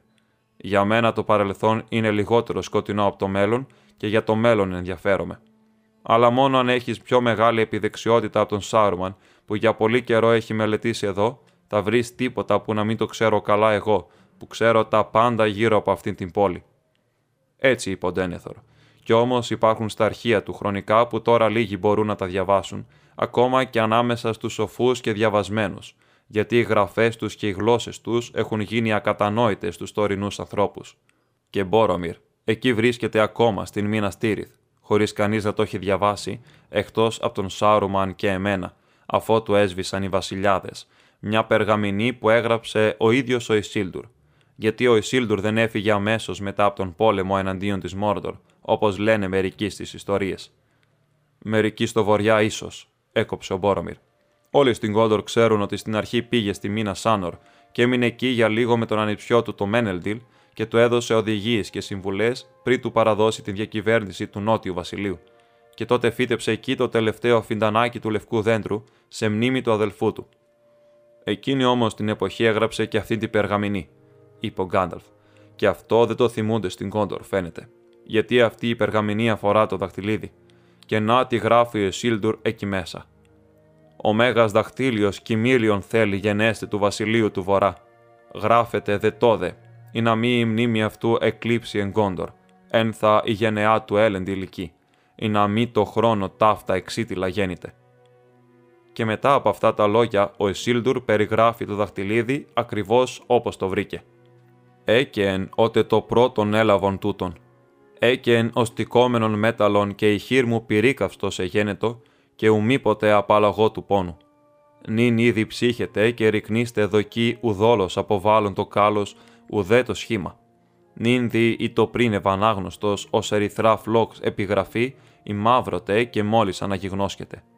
Γέγραπτε δε γράμμα συναρχαίης της γης ερέγγιον, επί ούκηση γράμματα εν μόρτορ προσέργων το σου των λεπτών. Άλλη γλώσσα μη άγνωστος εστί δοκίμη από της μελένης γης κατάγεστε αυτήν δια το άσημον και βάρβαρον. Τι δηλεί ουκίδα, αλλά απόγραφον τούτου λείψομαι, ή πως όλος εξίτηλος γέννηται. Εστέρητε ίσως ο δαχτύλιος του θερμού της του σάωρον χειρός της μελένης, πυρή φλεγούσης ως και τον κυλγάλατα αποκτήνε. Δοκόμη, ή γεωχρυσός πυρ βληθήσετε, την γραφήν φανεράν γενέστε. Έγωγε ούπι ίσο τούτο, εκ πάντων γάρ του σώρων ποιημάτων, τούτο δι μόνον άριστον. Πολύτιμον γέμι ή και αντί πολλού ονούμε τούτο. Όταν διάβασα αυτά τα λόγια, η αναζήτησή μου τελείωσε. Γιατί η χαραγμένη γραφή ήταν όπως ακριβώς είχε μαντέψει ο Εσίλντουρ στην γλώσσα της Μόρτορ και των υπηρετών του πύργου. Και ό,τι ήταν γραμμένο στην περγαμηνή μέσα ήταν κιόλας γνωστό. Γιατί την μέρα που για πρώτη φορά ο Σάουρον φόρεσε το ένα, ο Κελεμπρίμορ, ο κατασκευαστής των τριών, τον είχε πάρει είδηση και από μακριά τον άκουσε να προφέρει αυτές τις λέξεις και έτσι οι δόλοι σκοποί του φανερώθηκαν. Αμέσως άφησα τον Ντένεθορ, αλλά καθώς πήγαινα στον βοριά, έλαβα μηνύματα από το Λόριεν πως ο Άραγκορν είχε περάσει από εκεί και πως είχε βρει αυτό το πλάσμα που το έλεγαν Γκόλουμ. Έτσι πήγα πρώτα να τον συναντήσω και να ακούσω την ιστορία του. Δεν τον μούσα ούτε καν να φανταστώ τι θανάσιμους κινδύνους είχε διατρέξει μόνος του. Δεν υπάρχει λόγος να τους εξιστορήσω, είπε ο Άραγον αν οποιοδήποτε βρεθεί στην ανάγκη να περάσει κοντά από τη μαύρη πύλη ή να περπατήσει ανάμεσα στα θανατερά λουλούδια της κοιλάδας Μόργουλ, είναι φυσικό να διατρέξει κινδύνους. Κι εγώ επίσης είχα απελπιστεί στο τέλος και είχα αρχίσει το ταξίδι του γυρισμού. Και τότε για καλή μου τύχη έπεσα ξαφνικά πάνω σε αυτό που γύρευα. Ήχνη από ελαφριά πατήματα πλάι σε μια λασπωμένη λιμνούλα. Αλλά τώρα τα ίχνη ήταν πρόσφατα και γρήγορα και δεν οδηγούσαν στην Μόρντορ, αλλά μακριά από αυτή. Τα ακολούθησα βαδίζοντας τις όχθες των βάλτων των νεκρών και στο τέλος το βρήκα. Παραμόνευε πλάι σε ένα βρωμερό λασπόλακο. Το πιάσα όπως κοιτούσε μέσα στο νερό καθώς σκοτίνιαζε. Ήταν σκεπασμένο με πράσινη βουρκολάσπη. Πολύ φοβάμαι πως δεν θα τα καταφέρει ποτέ του να μ' αγαπήσει, γιατί με δάγκωσε και εγώ δεν του φέρθηκα με το γάντι. Και τίποτα άλλο δεν πήρα από το στόμα του εκτός από τα σημάδια των δόντιών του. Η επιστροφή ήταν το χειρότερο μέρος του ταξιδιού μου. Έπρεπε να το παρακολουθώ μέρα και νύχτα, να το αναγκάζω να περπατάει μπροστά μου με ένα σκηνή στο λαιμό του, φημωμένο μέχρι που ημέρεψε από την έλλειψη τροφής και νερού και συνεχώς να το οδηγώ κατά το δάσος της σκοτεινιάς. Τέλος το πήγα εκεί και το παρέδωσα στα ξωτικά, γιατί έτσι είχαμε συμφωνήσει να κάνω. Κι εγώ ήμουνα καταχαρούμενος να απαλλαγώ από τη συντροφιά του γιατί βρωμόκραζε. Από λόγο μου εύχομαι ποτέ να μην το ξαναδώ στα μάτια μου. Ο Γκάνταλφ όμως ήρθε και άντεξε να μιλήσει μαζί του πολλή ώρα. Ναι, είπε ο Γκάνταλφ. Κουβέντιασα πολλή ώρα εξαντλητικά, αλλά όχι χωρίς κέρδος. Αφενός η ιστορία που μου είπε για το πώς έχασε το δαχτυλίδι συμφωνούσε με αυτήν που ο Μπίλμπο είπε τώρα ανοιχτά για πρώτη φορά. Αλλά αυτό είχε λίγη σημασία, αφού την είχα κιόλας μαντέψει. Αλλά τότε για πρώτη φορά έμαθα ότι το δαχτυλίδι του Γκόλουμ προερχόταν από τον μεγάλο ποταμό κοντά στο φλαμπουρότοπο, και έμαθα ακόμα πως το κάτεχε πολύ καιρό πολλές ζωές των μικρών όντων του είδους του. Η δύναμη του δαχτυλιδιού είχε μακρύνει τα χρόνια της ζωής του πολύ παραπάνω από το φυσιολογικό τους, αλλά αυτή την δύναμη την έχουν μόνο τα μεγάλα δαχτυλίδια. Και αν αυτά δεν είναι αρκετές αποδείξεις, Γκάλντορ, υπάρχει και η άλλη δοκιμασία που σας είπα. Πάνω σε αυτό εδώ το δαχτυλίδι που είδατε να το κρατούν ψηλά, το στρογγυλό και αστόλιστο, τα γράμματα που ο Ισίλντουρ σημείωσε μπορούν ακόμα να διαβαστούν αν κάποιος έχει δυνατή θέληση και το βάλει για λίγο στην φωτιά. Εγώ το έκανα αυτό και ακούστε τι διάβασα. «Ως νας ντουρμπατουλουκ, ως νας γκίμπατουλ, ως νας θράκατουλουκ αρκ μπουζουμίσι κρίμπατουλ». Η αλλαγή της φωνής του μάγου ήταν εκπληκτική. Ξαφνικά έγινε απειλητική, δυνατή, τραχιά σαν πέτρα. Μια σκιά φάνηκε να περνά μπρος από τον ήλιο ψηλά και η βεράντα για μια στιγμή σκοτίνιασε. Όλοι ανατρίχιασαν και ταξωτικά έκλεισαν τα αυτιά τους. Ποτέ μέχρι τώρα καμιά φωνή δεν τόλμησε να προφέρει λέξεις αυτής της γλώσσας στο Ίμλαντρης. Γκάνταλφ γκρίζε, είπε ο Έλροτ, καθώς η σκιά πέρασε και η συντροφιά ανάσανε ξανά. «Και ας ελπίσουμε ότι κανείς δεν θα την ξαναμιλήσει εδώ πια», απάντησε ο Γκάνταλφ. Παρόλα αυτά όμως δεν ζητώ συγγνώμη, άρχοντα Έλροτ, γιατί αν είναι να μην ακουστεί γρήγορα αυτή η γλώσσα σε κάθε γωνιά της δύσης, θα πρέπει όλοι να παραμερίσουν τις αφιβολίες τους και να πιστέψουν ότι αυτό το δαχτυλίδι είναι εκείνο που οι σοφοί έχουν δηλώσει, δηλαδή ο θησαυρός του εχθρού, που έχει όλη του την δολιότητα και κακία, και πως μέσα σε αυτό βρίσκεται ένα μεγάλο μέρος της παλιάς του δύναμης. Μέσα από τα μαύρα χρόνια έρχονται τα λόγια που οι μεταλλουργοί του Ερέγγιον άκουσαν και κατάλαβαν πως τους είχε προδώσει. Ένα όλους να κυβερνά και να τους βρίσκει ένα, ένα να τους μαζεύει όλους μαζί με μαύρα μάγια ένα. Μάθετε επίσης, φίλοι μου, πως έμαθα κι άλλα ακόμα από τον Γκόλουμ. Δεν ήθελε να μιλήσει και η ιστορία του ήταν μπερδεμένη, αλλά είναι απόλυτα βέβαιο πως πήγε στην Μόρντορ και εκεί ό,τι ήξερε του το πήραν δια της βίας. Έτσι ο εχθρός γνωρίζει τώρα ότι το ένα έχει βρεθεί και ότι για πολύ καιρό βρισκόταν στο Σάερ, και εφόσον οι υπηρέτες του το κυνήγησαν σχεδόν μέχρι την πόρτα μας, σύντομα θα μάθει ίσως δε κιόλας να το ξέρει τώρα που εγώ σας μιλώ, πως το έχουμε εδώ. Όλοι έμειναν σιωπηλοί για λίγο, ώσπου στο τέλος μίλησε ο Μπόρομιρ. «Είναι ένα μικρό πλάσμα, λες, αυτό το γκόλουμ. Μικρό, αλλά μεγάλο στο κακό που μπορεί να κάνει. Τι απέγινε, τι απεφασίσατε γι' αυτό». «Είναι στην φυλακή, αλλά δεν έχει πάθει τίποτα χειρότερο», είπε ο Άραγκορ. «Είχε υποφέρει πολλά. Δεν υπάρχει αμφιβολία πως του έκαναν βασανιστήρια και πως ο φόβος του Σάουρον πλακώνει την καρδιά του. Πάντως, εγώ είμαι ευτυχής που το φυλάνε καλά τα ξάγρυπνα ξωτικά του δάσους της σκοτεινιάς. Η κακία του και η δολιότητά του είναι μεγάλες και του δίνουν μια απίστευτη σχεδόν δύναμη, μόλο που είναι τόσο λιπόσαρκο και ζαρωμένο. Θα μπορούσε να καταφέρει αρκετές παλιοδουλειές αν ήταν ελεύθερο, και δεν αμφιβάλλω πως το άφησαν να φύγει από την Μόρντορ για κάποιον πονηρό σκοπό. Αλίμονο, αλίμονο, φώναξε ο Λέγκολας και στο ωραίο του πρόσωπο ήταν ζωγραφισμένη μεγάλη στενοχώρια. Τα νέα που με έστειλα να φέρω πρέπει τώρα να σας τα πω. Δεν είναι καλά. Αλλά εδώ μόνο έμαθα πόσο άσχημα θα φανούν σε αυτή την ομίγυρη. Ο Σμίγκολ που τώρα τον λένε Γκόλουμ δραπέτευσε. Δραπέτευσε, φώναξε ο Άραγον. Αυτά είναι πράγματι άσχημα νέα. Φοβάμαι πως όλοι μας θα τα μετανιώσουμε πικρά. Αλλά πώ έγινε να αποτύχει ο λαός του Θράντουιλ σε αυτό που του εμπιστεύτηκαν. Όχι επειδή δεν το φρουρούσαμε, είπε ο Λέγολας, ίσως όμως από την πολύ μας καλοσύνη. Και φοβόμαστε ότι ο φυλακισμένος είχε βοήθεια από άλλους. Και φαίνεται ότι τα έργα μας είναι γνωστά περισσότερο από όσο θα θέλαμε. Το φυλάγαμε το πλάσμα αυτό μέρα νύχτα, όπως μας είχε παραγγείλει ο Γκάνταλφ, αν και είχαμε βαρεθεί αυτή τη δουλειά. Αλλά ο Γκάνταλφ μας είχε πει να ελπίζουμε στην θεραπεία του και δεν μας βαστούσε η καρδιά να το έχουμε συνέχεια στα μπουντρούμια κάτω από την γη γιατί εκεί θα ξαναγύριζε πίσω στις σκοτεινές του σκέψεις. «Ήσασταν πολύ λιγότερο αυροί με μένα», είπε ο Γκλόιν και τα μάτια του άστραψαν, καθώς ξύπνησαν μέσα του παλιές αναμνήσεις από τον καιρό που ήταν φυλακισμένος στα υπόγεια του βασιλιά των ξωτικών. «Έλα τώρα», είπε ο Γκάνταλφ. «Σε παρακαλώ μην διακόπτεις, καλέ μου Γκλόιν. Η δική σας περίπτωση ήταν μια λυπηρή παρανόηση, που έχει τακτοποιηθεί εδώ και πολύ καιρό. Αν όλα τα παράπονα που υπάρχουν ανάμεσα στα ξωτικά και στους νάνους αναφερθούν εδώ, τότε καλά θα κάνουμε να εγκαταλείψουμε αυτό το συμβούλιο. Ο Γκλόιν σηκώθηκε και υποκλήθηκε και ο Λέγκολας συνέχισε. Τις μέρες που είχε καλό καιρό πηγαίναμε τον Γκόλουμ στο δάσος. Εκεί ήταν ένα δέντρο που στεκόταν μόνο του μακριά από τα άλλα και εκεί του άρεσε να σκαρφαλώνει. Πολύ συχνά το αφήναμε να ανεβαίνει στα πιο ψηλά κλαδιά μέχρι που ένιωθε το ελεύθερο αγέρι. Αλλά βάζαμε φρουρό στην βάση του δέντρου. Μια μέρα αρνήθηκε να κατεβεί και οι φρουροί δεν είχαν καμιά όρεξη να ανεβούν να το κατεβάσουν. Είχε μάθει ένα κόλπο να κολλάει στα κλαδιά με χέρια και με πόδια. Έτσι κάθισαν πλάι στο δέντρο μέχρι που η νύχτα προχώρησε για καλά. Και εκείνη ακριβώς την καλοκαιριάτικη νύχτα που ήταν χωρίς φεγγάρι κι άστρα, οι Ορκ έκαναν επίθεση χωρίς να το περιμένουμε. Τους αποθήσαμε έπειτα από κάμποση ώρα. Ήταν πολλοί και άγριοι, αλλά είχαν έρθει πέρα από τα βουνά και ήταν αμάθητοι στα δάση. Όταν τέλειωσε η μάχη, ανακαλύψαμε πως το Γκόλουμ ήταν φευγάτο και η φρουρή του ήταν σφαγμένη ή εχμάλωτη. Τότε είδαμε καθαρά πως η επίθεση είχε γίνει με σκοπό την διάσωσή του και αυτό την ήξερε εκ των προτέρων. Πώ το είχε καταφέρει δεν μπορούμε να μαντέψουμε, αλλά το Γκόλουμ είναι παμπώνυρο και η κατάσκοπη του εχθρού πολύ.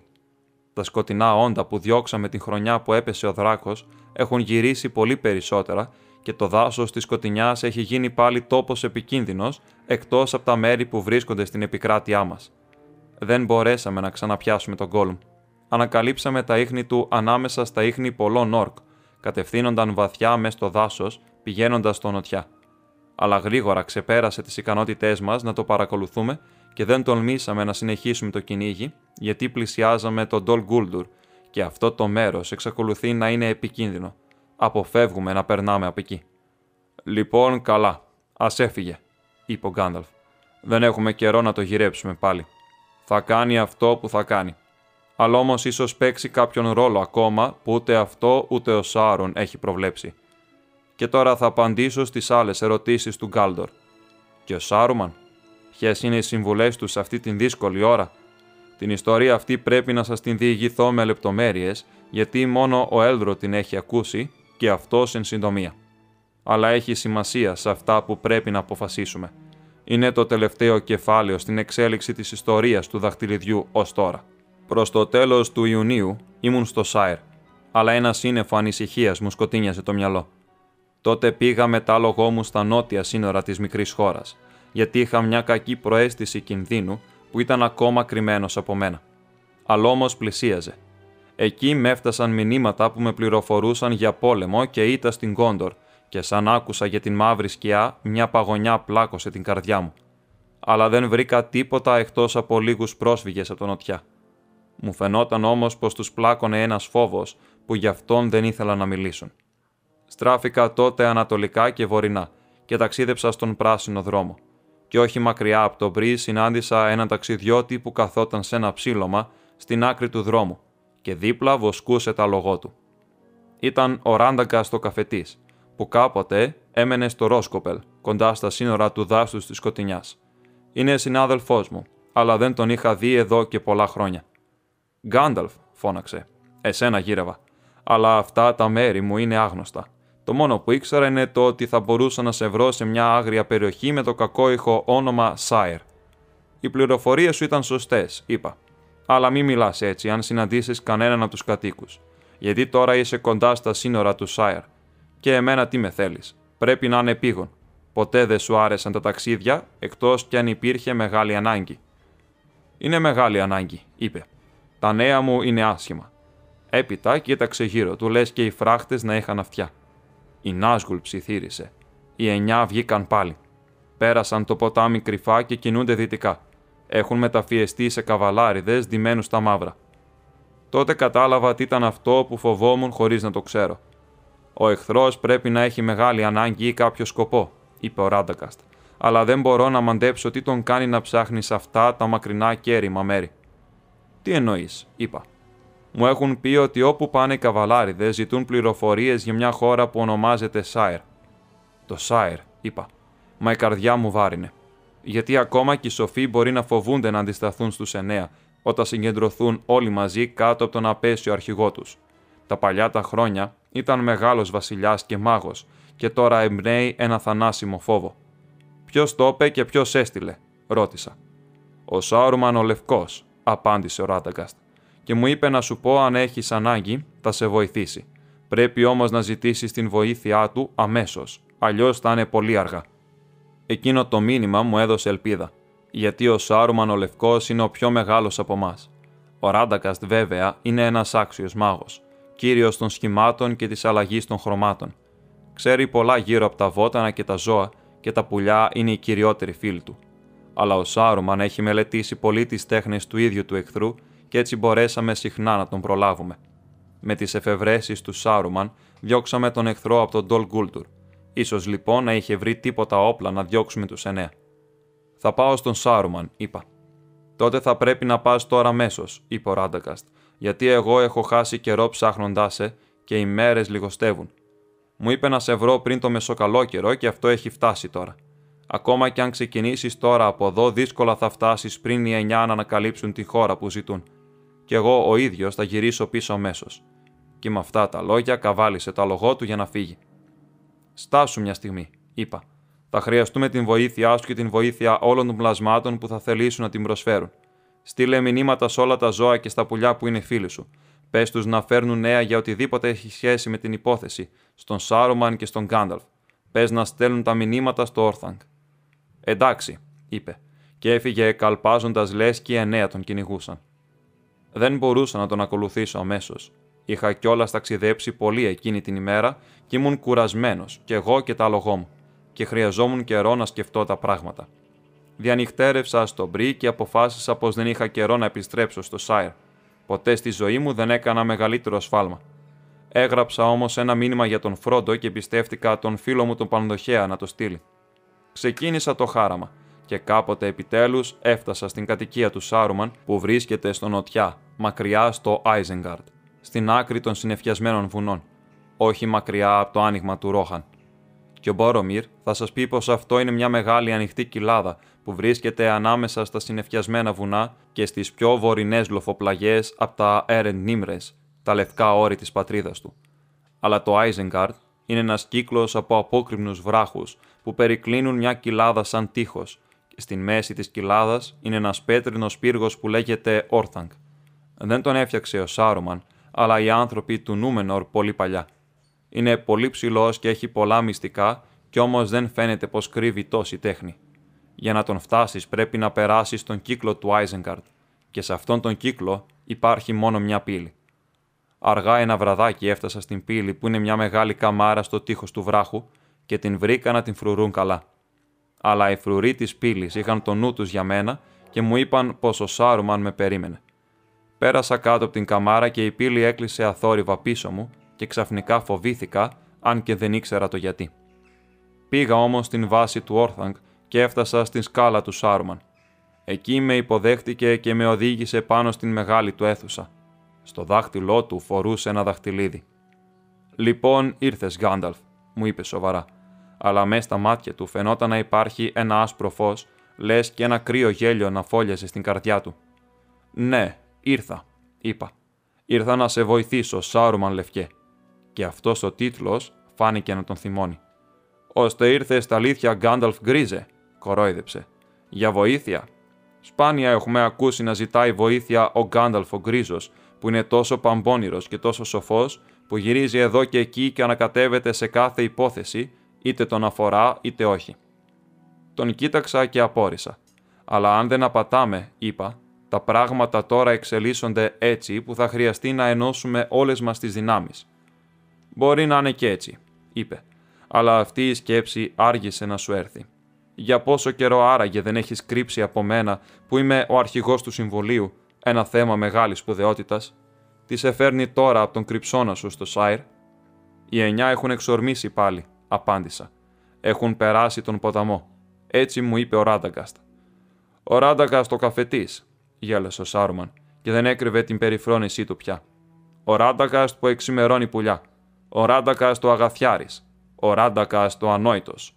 Ευτυχώς και είχε λίγο μυαλό να παίξει το ρόλο που του ανέθεσα. Ήρθες και αυτός ήταν ο σκοπός του μηνύματός μου. Και εδώ θα μείνεις, Γκάνταλφ Γκρίζε, και θα ξεκουραστείς από τα ταξίδια σου. Γιατί εγώ είμαι ο Σάρουμαν ο σοφός, ο Σάρουμαν ο κατασκευαστής δαχτυλιδιών, ο Σάρουμαν των πολλών χρωμάτων. Πρόσεξα τότε και είδα ότι οι ρόμπες του, που είχαν φανεί λευκές, δεν ήταν, αλλά ήταν υφασμένες με όλα τα χρώματα και όταν κουνιόταν λαμπύριζαν και άλλαζαν απόχρωση, έτσι που το μάτι μπερδευόταν. Το άσπρο μου αρέσει καλύτερα, είπα. Το άσπρο, είπε περιφρονητικά. Εξυπηρετεί σαν αρχή. Το λευκό ύφασμα μπορεί να χρωματιστεί. Η λευκή σελίδα να παραγεμίσει με γράμματα και το λευκό φως μπορεί να διαθλαστεί. Σε αυτήν την περίπτωση δεν είναι πια λευκό, είπα εγώ. Και αυτός που καταστρέφει κάτι για να βρει από τι αποτελείται, έχει ξεφύγει από το μονοπάτι της σοφίας. Δεν υπάρχει λόγος να μου μιλάς λες και είμαι κανένας από τους χαζούς που έχεις για φίλους, είπε. Δεν σε έφερα εδώ για να μου κάνεις μάθημα, αλλά για να σου δώσω τη δυνατότητα να διαλέξεις. Τεντώθηκε και ύστερα άρχισε να ρητορεύει, λες και έβγαζε λόγο που τον είχε προπολού προετοιμάσει. Οι παλιές μέρες έχουν φύγει. Η μέση εποχή περνά. Οι νεότερες μέρες αρχίζουν. Η εποχή των ξωτικών πέρασε, αλλά η δική μας ώρα είναι κοντά. Δηλαδή ο κόσμος των ανθρώπων που πρέπει εμείς να κυβερνήσουμε. Πρέπει όμως να έχουμε δύναμη. Δύναμη να διατάζουμε τα πάντα όπως εμείς τα θέλουμε, για το καλό που μόνο εμείς οι σοφοί μπορούμε να δούμε. Άκουσε λοιπόν Γκάνταλφ, παλιέ μου φίλε και βοηθέ. Είπε και με πλησίασε μιλώντας τώρα με μαλακότερη φωνή. Είπα εμείς, γιατί εμείς μπορεί να γίνει αν έρθεις με το μέρος μου. Μια καινούρια δύναμη σηκώνεται. Εναντίον της, οι παλιοί σύμμαχοι και οι παλιές πολιτικές δεν θα μας χρησιμεύσουν σε τίποτα. Δεν υπάρχει ελπίδα στα ξωτικά και στο νούμενο που σβήνει. Υπάρχει λοιπόν αυτή μόνο η δυνατότητα εκλογής ενώπιον σου, ενώπιον μας. Μπορούμε να πάμε με το μέρος αυτής της δύναμης. Αυτό θα ήταν το σοφότερο, Γκάνταλφ. Έτσι υπάρχει ελπίδα. Η νίκη της είναι κοντά και αυτοί που θα την βοηθήσουν θα πάρουν πλούσια αμοιβή. Όσο η δύναμη αυξάνει και αυτοί που θα αποδειχτούν φίλοι της θα αυξάνουν.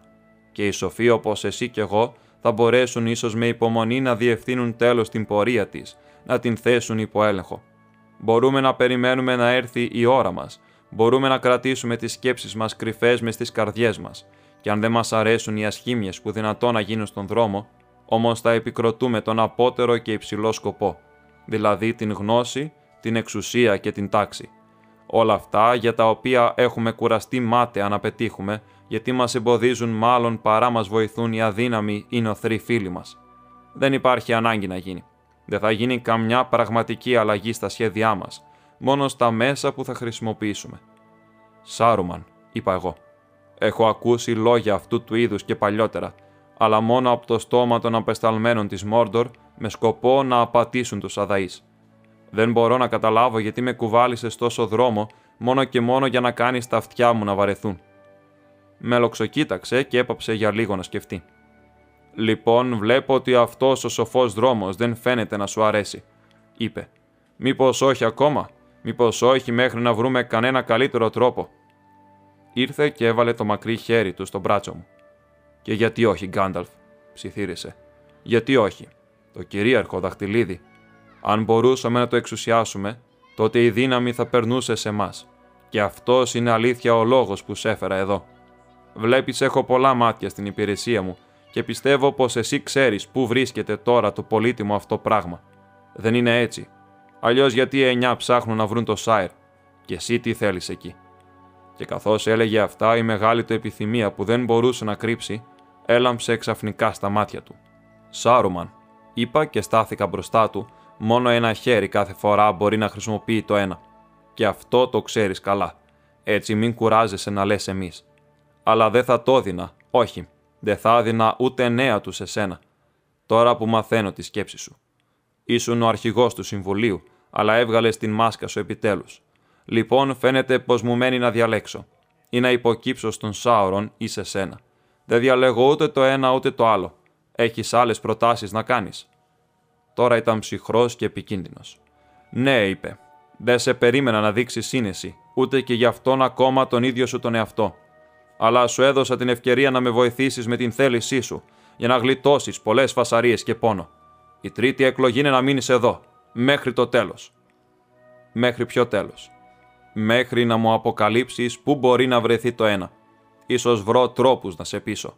Ή μέχρι που αυτό να βρεθεί χωρίς εσένα και ο κυβερνήτης να βρει καιρό να ασχοληθεί με ελαφρότερε υποθέσεις, να επινοήσει για παράδειγμα μια πρεπούμενη αμοιβή για τις παρεμποδίσεις και την αυθάδεια του Γκάνταλφ του Γκρίζου.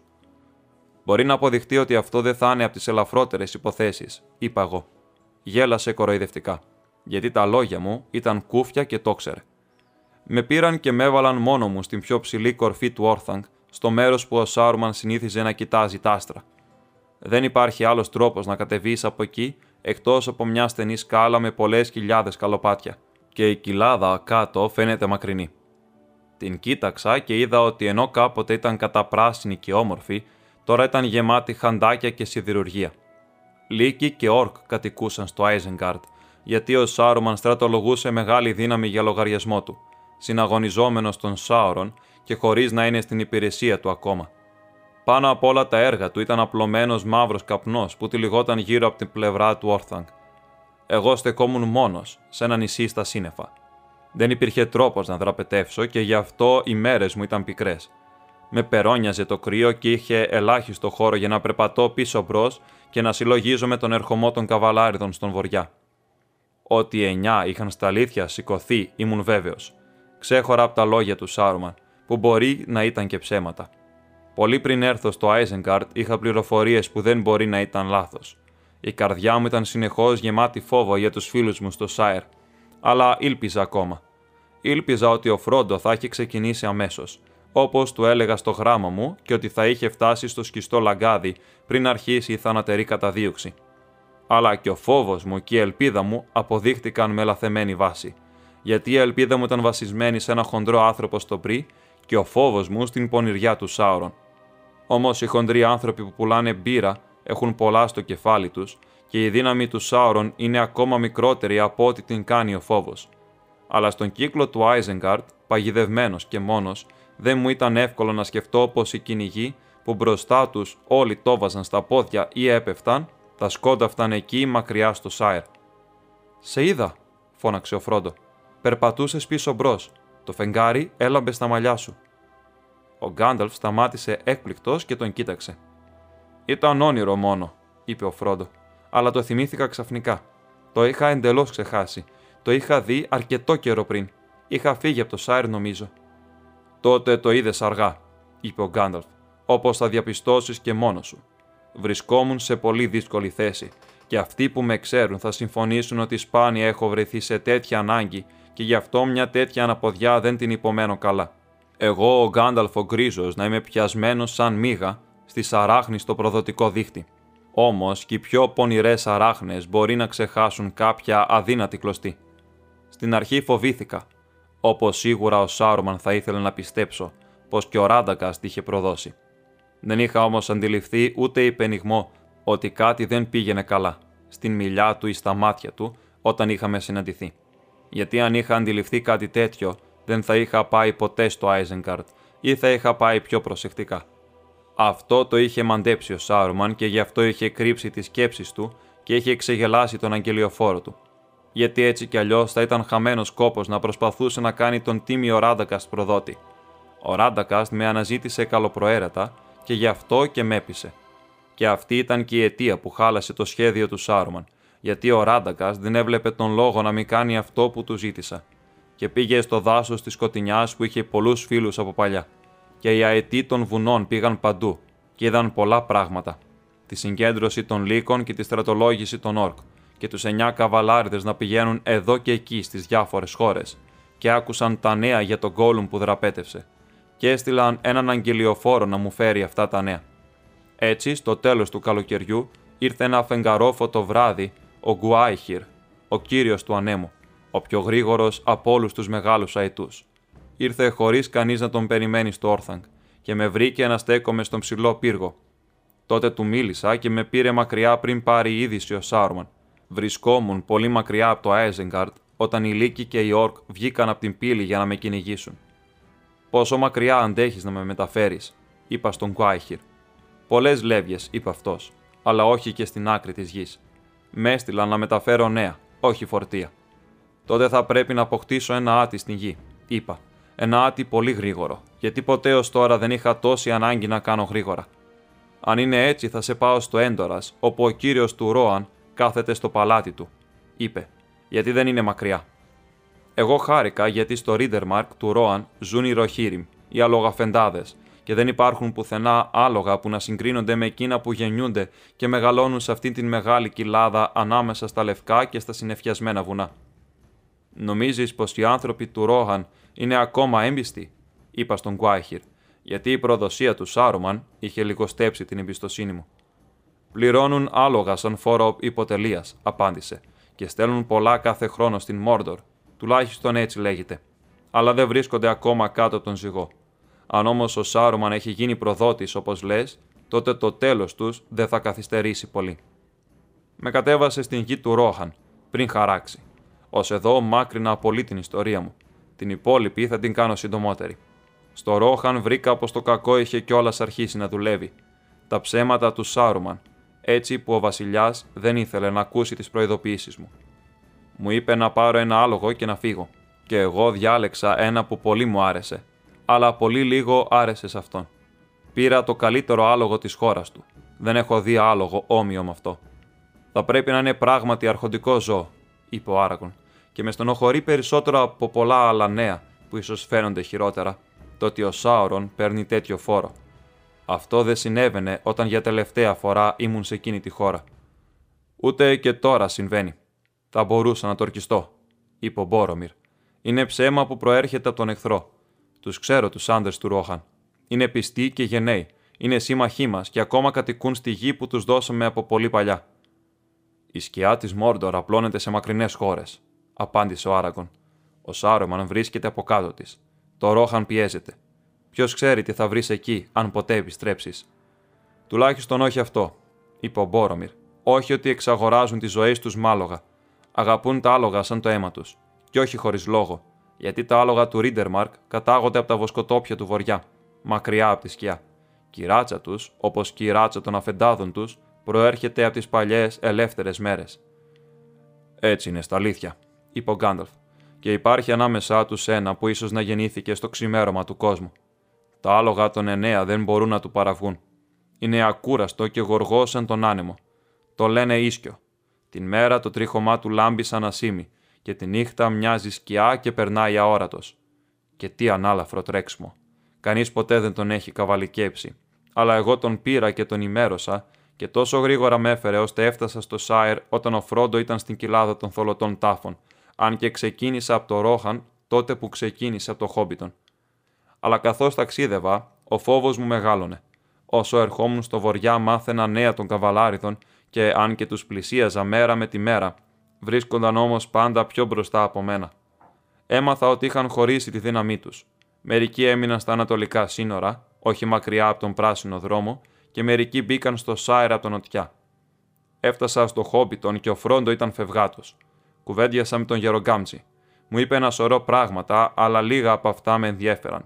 Πιο πολύ μιλούσε για τα στραβά των καινούριων ενίκων του back-end. Εμένα, μα θες, δεν μ' αρέσουν οι αλλαγές, έλεγε. Δεν είναι για την ηλικία μου. Και πιο λίγο από όλες δεν μ' αρέσουν οι αλλαγές στα χειρότερα. Αλλαγές στα χειρότερα. Αυτό το έλεγε και το ξανάλεγε. Χειρότερα. Είναι μια λέξη, του είπα, που ελπίζω να μην ζήσεις να τη δεις να γίνεται αλήθεια. Ανάμεσα όμως από τα λόγια του, κατάφερα τέλος να καταλάβω πως ο Φρόντο είχε φύγει από το Χόμπιτον λίγο λιγότερο από μια εβδομάδα πριν και πως ένας μαύρος καβαλάριδης είχε έρθει στο λόφο το ίδιο εκείνο βράδυ. Τότε συνέχισα το ταξίδι μου γεμάτος φόβο. Έφτασα στο Μπάκλαν και τους βρήκα άνω κάτω, να τρέχουν πέρα δόθε σαν μυρμικοφολιά που την ανακάτεψαν με ένα ξύλο. Πήγα στο σπίτι στο Κρυχόλο και το βρήκαμε σπασμένη την πόρτα και άδειο. Αλλά στο κατόφλι βρισκόταν ένας μανδύας που ήταν του Φρόντο. Τότε για λίγο μ' άφησε η ελπίδα και δεν στάθηκα για να μάθω νέα. Αν περίμενα, θα είχα παρηγορηθεί αλλά κάλπασα στα ίχνη των καβαλάριδων. Ήταν δύσκολο να ακολουθήσω, γιατί έπαιρναν πολλούς δρόμους και μπερδεύτηκα, αλλά μου φάνηκε πως ένας ή δυο είχαν τραβήξει κατά τον πρι. Πήγα και εγώ προς τα εκεί γιατί σκέφτηκα μερικά πράγματα που θα μπορούσα να πω στον ξενοδόχο. Τον λένε βουτυρά, σκέφτηκα. Αν αυτή η αργοπορία είναι εξαιτίας του, θα του λιώσω όλο το βούτυρο που έχει απάνω του. Θα τον ψήσω το γεροανόητο σε σιγανή φωτιά. Δεν περίμενε τίποτα καλύτερο και σαν είδε το πρόσωπό μου έπεσε χάμο και άρχισε να λιώνει επί τόπου. Τι του έκανες, φώναξε ο Φρόντο τρομαγμένος. Ήταν πολύ ευγενικός μαζί μας και έκανε ό,τι μπορούσε για να μας βοηθήσει. Ο Γκάνταλφ γέλασε. Μη φοβάσαι, είπε. Δεν τον δάγκωσα και πολύ λίγο τον κατσάδιασα. Τόσο χάρηκα από τα νέα που κατάφερε να μου πει, σαν έπαψε να τρέμει, που τον πήρα στην αγκαλιά μου. Το πώς έγινε δεν μπορούσα τότε να το μαντέψω, αλλά έμαθα ότι ήσουν στον Πρί το προηγούμενο βράδυ και ότι είχες φύγει εκείνο το πρωινό με τον Γοργοπόδαρο. Με τον Γοργοπόδαρο, ξεφώνησα τρελός από τη χαρά μου. Μάλιστα, κύριε, δυστυχώς έτσι φοβάμαι, κύριε, είπε ο βουτυράτος παρεξηγώντας το ξεφωνητό. Πήγε και τους βρήκε όσο και αν προσπάθησα να τον εμποδίσω, και αυτοί τον εμπιστεύτηκαν. Φέρθηκαν πολύ παράξενα όσο καιρό ήταν εδώ. Πεισματάρικα να πούμε. Χαζέ, ανόητε, τρισάξιε και τρισαγαπημένε εμπειρόχορτες, είπα εγώ. Αυτά είναι τα καλύτερα νέα που έχω ακούσει από τότε που πέρασε το μεσοκαλόκαιρο. Αξίζουν τουλάχιστον ένα χρυσό φλουρί. Να, θα κάνω μάγια στην πύρα σου και για 7 χρόνια θα είναι η καλύτερη από όλες. Είπα. Τώρα μπορώ να ξεκουραστώ για μια νύχτα. Κοντεύω να ξεχάσω πότε ξεκουράστηκα για τελευταία φορά. Έτσι έμεινα εκεί τη νύχτα και απορούσα τι να είχαν γίνει οι καβαλάριδες, γιατί στο μπρι, από ό,τι φαινόταν, υπήρχαν νέα μόνο για δύο. Αλλά εκείνο το βράδυ ακούσαμε περισσότερα. Ήρθαν τουλάχιστον πέντε από την Δύση και έριξαν κάτω τις πύλες και πέρασαν μέσα από το μπρι σαν τον άνεμο που ρουλιάζει. Και οι κάτοικοι του μπρι ακόμα τρέμουν και περιμένουν τη συντέλεια του κόσμου. Εγώ σηκώθηκα πριν την αυγή και τους πήρα από πίσω. Δεν ξέρω, αλλά μου φαίνεται ολοφάνερο πως κάπως έτσι έγιναν τα πράγματα. Ο αρχηγός τους έμεινε κρυμμένος μακριά στα νότια του Μπρι, ενώ δύο κάλπασαν μπροστά διασχίζοντας το χωριό και τέσσερις άλλοι μπήκαν στο Σάιρ. Αλλά όταν απέτυχαν στο Μπρι και στο Κρικ Χόλο, γύρισαν στον αρχηγό τους με τα νέα και έτσι άφησαν, εκτός βέβαια από τους κατασκόπους, αφύλακτο για λίγο τον δρόμο. Ο αρχηγός τότε έστειλε μερικούς ανατολικά μέσα από τα χωράφια και αυτός ο ίδιος πολύ θυμωμένος κάλπασε με τους υπόλοιπους ακολουθώντας τον δρόμο. Έτρεξα σαν τον άνεμο για την κορυφή των καιρών και έφτασα εκεί πριν πέσει ο ήλιος, δύο μέρες αργότερα αφότου ξεκίνησα από τον Μπρι. Και εκείνοι ήταν εκεί μπροστά μου πριν από μένα. Απομακρύνθηκαν γιατί ένιωσαν το θυμωμένο ερχομό μου και δεν τολμούσαν να με αντιμετωπίσουν όσο ακόμα ο ήλιος ήταν στον ουρανό. Αλλά με περικύκλωσαν τη νύχτα και με πολιόρκησαν στη λοφοκορφή στον παλιό κύκλο του Άμον Σουλ. Στα αλήθεια με στρίμωξαν άσχημα. Τέτοια φώτα και φλόγες κανείς δεν θα έχει ξαναδεί στην κορυφή των καιρών από την εποχή που άναβαν προειδοποιητικές φωτιές στου πολέμους παλιά. Με την ανατολή του ήλιου τους ξέφυγα και κάλπασα στον βορειά. Δεν μπορούσα να ελπίζω ότι θα έκανα τίποτα περισσότερο. Μου ήταν αδύνατο να σε βρω φρόντο μέσα στην ερημιά και θα ήταν ανόητο να το προσπαθήσω τη στιγμή που και οι εννιά με κυνηγούσαν. Έτσι εμπιστεύτηκα τον Άραγκον. Έλπιζα απλώς να παρασύρω μερικούς ξοπίσω μου και να φτάσω και πρώτο στο σκιστό λαγκάδι για να στείλω βοήθεια. Πράγματι, τέσσερις καβαλάριδε με ακολούθησαν, αλλά έπειτα από λίγο γύρισαν πίσω, φαίνεται, και τράβηξαν για το πέρασμα.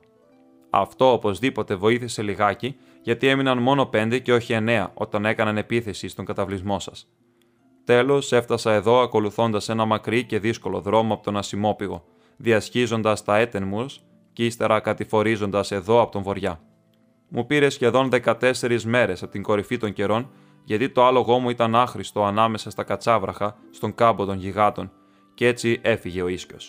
Τον έστειλα πίσω στον κύριό του. Μια μεγάλη όμως φιλία είχε γεννηθεί ανάμεσά μας, και αν ποτέ τον χρειαστώ θα έρθει αμέσως μόλις τον καλέσω. Έτσι έφτασα στο σκιστό λαγκάδι τρεις μόνο μέρες πριν από το δαχτυλίδι, αλλά νέα για τον κίνδυνο είχαν κιόλας φτάσει εδώ. Πράγμα που αποδείχτηκε στα αλήθεια καλό. Και αυτό, Φρόντο, είναι το τέλος της ιστορίας μου. Ο Έλντροτ και οι άλλοι παρακαλώ να συγχωρέσουν το μάκρος της, αλλά τέτοιο πράγμα δεν έχει ξανασυμβεί, δηλαδή ο Γκάνταλφ να μην πάει σε συνάντηση που έχει υποσχεθεί. Γι' αυτό πιστεύω πως έπρεπε να εξηγήσω τον λόγο γι' αυτό το παράξενο γεγονός των δαχτυλιδοκουβαλητή. Λοιπόν, τώρα την είπαμε την ιστορία από την αρχή ως το τέλος. Εδώ είμαστε όλοι μας και εδώ είναι και το δαχτυλίδι. Παρόλα αυτά όμως δεν έχουμε ακόμα έρθει πιο κοντά στο σκοπό μας. Τι θα το κάνουμε; Απλώθηκε σιωπή. Τέλος, μίλησε ξανά ο Έλροντ. «Τα νέα για τον Σάρομαν μας προξενούν λύπη», είπε, «γιατί του είχαμε εμπιστοσύνη και γνωρίζει ως το βάθος όλα μας τα σχέδια. Είναι επικίνδυνο να μελετά κανείς πολύ βαθιά τις τέχνες του εχθρού, είτε για καλό είτε για κακό. Αλλά αλίμονο τέτοιου είδους πτώσεις και προδοσίες έχουν ξαναγίνει και παλιότερα. Από όλες τις ιστορίες που ακούσαμε σήμερα, η ιστορία του Φρόντο είναι για μένα η πιο παράξενη. Γνωρίζω ελάχιστους χόμπιτ εκτός από τον Μπίλμπο εδώ και μου φαίνεται πως ίσως δεν είναι τόσο μοναδικός όσο το νόμιζα. Ο κόσμος έχει πολύ αλλάξει από τότε που για τελευταία φορά ταξίδευα στους δρόμους που πηγαίνουν στην Δύση. Τους βρικόλακες των θολωτών τάφων τους γνωρίζουμε με πολλά ονόματα και για το παλιό το δάσος έχουν υποθεί πολλές ιστορίες – Ό,τι απομένει τώρα από αυτό δεν είναι παρά ένα κομμάτι της βορεινής του πλευράς. Υπήρξε εποχή όμως που ένας χείορος μπορούσε να πάει πηδώντας από κλαδί σε κλαδί από εκεί που είναι τώρα το Σάιρ μέχρι τη μαυροχώματη χώρα δυτικά του Άιζενγκαρτ. Μια φορά ταξίδεψα σε αυτές τις χώρες και γνώρισα πολλά άγρια και παράξενα όντα, αλλά είχα ξεχάσει τον Μπομπαντήλ. Αν είναι ο ίδιος με εκείνον που διάβαινε στα δάση και στους λόφους τον παλιό καιρό, ακόμα και τότε ήταν πιο παλιός και από τους πιο παλιούς. Τότε δεν τον έλεγαν έτσι. Γιαργουέιν Μπεν Αντάρ τον λέγαμε. Ο αρχαιότερος και ο δίχος πατέρα. Αλλά από τότε έχει πάρει πολλά ονόματα από άλλους λαούς. Οι Νάνοι τον λένε Φόρν, οι άνθρωποι του βοριά Όραλντ και άλλα πολλά. Είναι παράξενο πλάσμα, αλλά ίσως θα έπρεπε να τον είχα καλέσει στο συμβούλιο μας. «Δεν θα είχε έρθει», είπε ο Γκάνταλφ. «Δεν θα μπορούσαμε και τώρα ακόμα να του στείλουμε μηνύματα και να ζητήσουμε την βοήθειά του», ρώτησε ο Έρεστορ. «Φαίνεται ότι έχει δύναμη ακόμα και πάνω στο δαχτυλίδι». «Όχι, εγώ δεν θα το έλεγα έτσι», είπε ο Γκάνταλφ. «Πες καλύτερα πως το δαχτυλίδι δεν έχει δύναμη απάνω του. Είναι κύριος του εαυτού του, αλλά δεν μπορεί να αλλάξει το ίδιο το δαχτυλίδι ούτε να χαλάσει την δύναμη που έχει αυτό πάνω σε άλλους. Και τώρα έχει αποτραβηχτεί σε μια μικρή περιοχή που τα όρια της τα έχει χαράξει ο ίδιος, αν και κανείς δεν μπορεί να τα δει. Περιμένει ίσως να αλλάξουν οι καιροί, αλλά δεν βγαίνει έξω από αυτά. Αλλά μέσα σε αυτά τα όρια τίποτα δεν φαίνεται να τον στενοχωρεί, είπε ο Έρεστορ. Δεν θα μπορούσε να πάρει το δαχτυλίδι και να το φυλάξει εκεί, για πάντα ακίνδυνο. Όχι, είπε ο Γκάνταλφ. Όχι πρόθυμα. Ίσως να το κάνει αν όλοι οι ελεύθεροι λαοί του κόσμου τον παρακαλέσουν, αλλά δεν θα καταλάβαινε το γιατί. Και αν του έδιναν το δαχτυλίδι, πολύ γρήγορα θα το ξεχνούσε ή το πιο πιθανό θα το πετούσε. Τέτοια πράγματα δεν του κάνουν τόση εντύπωση ώστε να τα θυμάται. Θα ήταν ο πιο ανασφαλής φρουρός και αυτό μόνο τα παντάει όλα. Και οπωσδήποτε, είπε ο Γκλορφίντελ, με το να στείλουμε το δαχτυλίδι σε αυτόν απλώς και μόνο αναβάλουμε την μέρα του κακού. Ο Μπόμπαντιλ είναι πολύ μακριά. Τώρα πια δεν θα μπορούσαμε να το πάμε πίσω χωρίς να το μαντέψει και να το προσέξει κανένας κατάσκοπος. Και ακόμα και αν μπορούσαμε αργά ή γρήγορα, ο άρχοντας των δαχτυλιδιών θα μάθαινε την κρυψώνα του και θα άστρεφε όλη την δύναμή του απάνω της. Θα μπορούσε ο Μπομπαντήλ μονάχος να τα βγάλει πέρα με αυτή τη δύναμη; Δεν νομίζω. Νομίζω ότι στο τέλος, αν όλα τα άλλα πέσουν, θα πέσει και ο Μπόμπαντιλ, τελευταίος όπως ήταν πρώτος και τότε θα έρθει η νύχτα. Λίγα ξέρω για τον Γιαργουέιν, εκτός από το όνομά του, είπε ο Γκάλντορ, αλλά νομίζω ότι ο Γκλορφίντελ έχει δίκιο. Δεν έχει ο Μπόμπαντιλ τη δύναμη να τα βάλει με τον εχθρό, εκτός αν υπάρχει τέτοια δύναμη μέσα στην ίδια γη. Αλλά όμως βλέπουμε ότι ο Σάουρον μπορεί να βασανίσει και να καταστρέψει και αυτούς ακόμα τους λόφους. Ό,τι δύναμη απομένει ακόμα βρίσκεται μαζί μας, εδώ στο Ιμλάντρι ή με τον Κίρνταν στα λιμάνια ή στο Λόριεν. Έχουν όμως Έχουμε όμως την δύναμη να αντισταθούμε στον εχθρό, στον ερχομό του Σάουρον στο τέλος, όταν όλα τα άλλα έχουν πέσει. Εγώ δεν την έχω αυτή τη δύναμη, είπε ο Έλδροτ, αλλά ούτε και εκείνη. Τότε, αν δεν μπορούμε να κρατήσουμε το δαχτυλίδι μακριά του για πάντα με τη δύναμή μας, είπε ο Γκλορφίντελ, δύο πράγματα μόνο μένουν να προσπαθήσουμε. Ή να το στείλουμε πέρα από την θάλασσα, ή να το καταστρέψουμε. Ο Γκάνταλφ όμως μας αποκάλυψε πως δεν μπορούμε να το καταστρέψουμε με καμιά τέχνη από όσες κατέχουμε, είπε ο Έλδροντ, και εκείνοι που κατοικούν πέρα από την θάλασσα δεν πρόκειται να το δεχτούν. Γιατί για καλό ή για κακό, αυτό ανήκει στην μέση γη. Πέφτει σε εμάς που κατοικούμε ακόμα εδώ να αποφασίσουμε το τι θα κάνουμε. Τότε, είπε ο Γκλορφίντελ, ας το πετάξουμε στα βάθη της θάλασσας, κάνοντας έτσι τα ψέματα του Σάρουμα να βγουν αληθινά γιατί είναι ολοφάνερο πως από τότε που ήταν μέλος του Συμβουλίου ακολουθούσε ήδη στραβό μονοπάτι. Ήξερε ότι το δαχτυλίδι δεν είχε χαθεί για πάντα, αλλά έτσι ήθελε να νομίζουμε εμείς, επειδή είχε κιόλας αρχίσει να τοποθεί για τον εαυτό του. Συχνά όμως η αλήθεια είναι κρυμμένη μέσα στα ψέματα. Στην θάλασσα θα είναι ασφαλισμένο. Όχι όμως για πάντα, είπε ο Γκάνταλφ. Υπάρχουν πολλά όντα στα βαθιά νερά και οι θάλασσες και οι στεριές μπορεί να αλλάξουν. Και ο ρόλος μας εδώ δεν είναι να σκεφτούμε για μια εποχή μόνο ή για μερικές γενιές ανθρώπων ή για ένα περαστικό αιώνα του κόσμου. Θα πρέπει να αναζητήσουμε μια ριζική καταστροφή αυτής της απειλής, ακόμα και αν δεν ελπίζουμε πως θα τα καταφέρουμε. Και αυτή δεν θα τη βρούμε στους δρόμους προς την θάλασσα, είπε ο Γκάλντορ. Αν η επιστροφή στο Γιαργουέιν θεωρήθηκε πολύ επικίνδυνη, τότε η φυγή προς την θάλασσα είναι τώρα γεμάτη με τους πιο μεγάλους κινδύνους. Κάτι μου λέει πως ο Σάουρον περιμένει να πάρουμε την κατεύθυνση δυτικά, σαν μάθει τι έχει συμβεί. Και γρήγορα θα το μάθει. Είναι αλήθεια πως οι εννέα έχουν χάσει τα λογά τους, αλλά αυτό δεν είναι παρά αναβολή ώσπου να βρουν καινούρια και γρηγορότερα άτια. Αυτή τη στιγμή, μόνο η δύναμη της Γκόντορ που καταρρέει στέκεται ανάμεσα σε αυτόν και στην εισβολή του στον βοριά από τις ακτές. Και αν έρθει και επιτεθεί στους λευκούς πύργους και στα λιμάνια, τότε τα ξωτικά μπορεί και να βρεθούν δίχως άλλο τρόπο για να ξεφύγουν από τις σκιές που μακραίνουν στη μέση γη. Παρ' όλα αυτά, η εισβολή αυτή θα καθυστερήσει αρκετά ακόμα, είπε ο Μπόρομιρ. Λες πως η Γκόντορ καταρρέει, αλλά η Γκόντορ στέκεται και ακόμα και στα στερνά της εξακολουθεί να είναι πολύ δυνατή. Κι όμως η επαγρύπνησή της δεν μπορεί να συγκρατήσει τους εννέα, είπε ο Γκάλντορ, και αυτός μπορεί να βρει άλλους δρόμους που δεν φρουρεί η Γκόντορ. Τότε, είπε ο Έρεστορ, δεν υπάρχουν παρά δύο δρόμοι, όπως έχει κιόλας πει ο Γκλορφίντελ, ή να κρύψουμε το δαχτυλίδι για πάντα ή να το χαλάσουμε. Αλλά και τα δυο είναι πάνω από τις δυνάμεις μας. Ποιος θα μας λύσει αυτό το δίλημα; Κανείς από εμάς εδώ δεν μπορεί να το κάνει, είπε ο Έλδρο σοβαρά. Ή τουλάχιστον, κανείς δεν μπορεί να προβλέψει τι θα συμβεί αν ακολουθήσουμε τον ένα ή τον άλλον δρόμο. Αλλά βλέπω ξεκάθαρα τώρα ποιος είναι ο δρόμος που πρέπει να ακολουθήσουμε. Ο δρόμος προς την Δύση φαίνεται ο ευκολότερος, γι' αυτό ακριβώς και θα πρέπει να τον αποφύγουμε. Θα τον παρακολουθούν οπωσδήποτε. Τα ξωτικά τον έχουν χρησιμοποιήσει για να ξεφύγουν πάρα πολύ συχνά. Τώρα, σε αυτήν την ώρα, πρέπει να ακολουθήσουμε έναν δρόμο δύσκολο, έναν δρόμο απρόβλεπτο. Μόνο εκεί υπάρχει ελπίδα, αν μπορούμε να την πούμε ελπίδα. Να πάμε προς τον θανάσιμο κίνδυνο, στην Μόρντορ. Πρέπει να στείλουμε το δαχτυλίδι στην φωτιά. Ξανάπεσε σιωπή. Ο Φρόντο, ακόμα και σε αυτό το όμορφο σπίτι, με θέα στην ηλιόφωτη κοιλάδα γεμάτη με τον θόρυβο των κρυσταλλένιων νερών, ένιωσε μια σκοτεινιά θανάτου στην καρδιά του. Ο Μπόρομιρ κουνήθηκε και ο Φρόντο τον κοίταξε. Ψηλαφούσε το μεγάλο του βούκινο και ήταν συνοφριωμένος. Τέλος, μίλησε.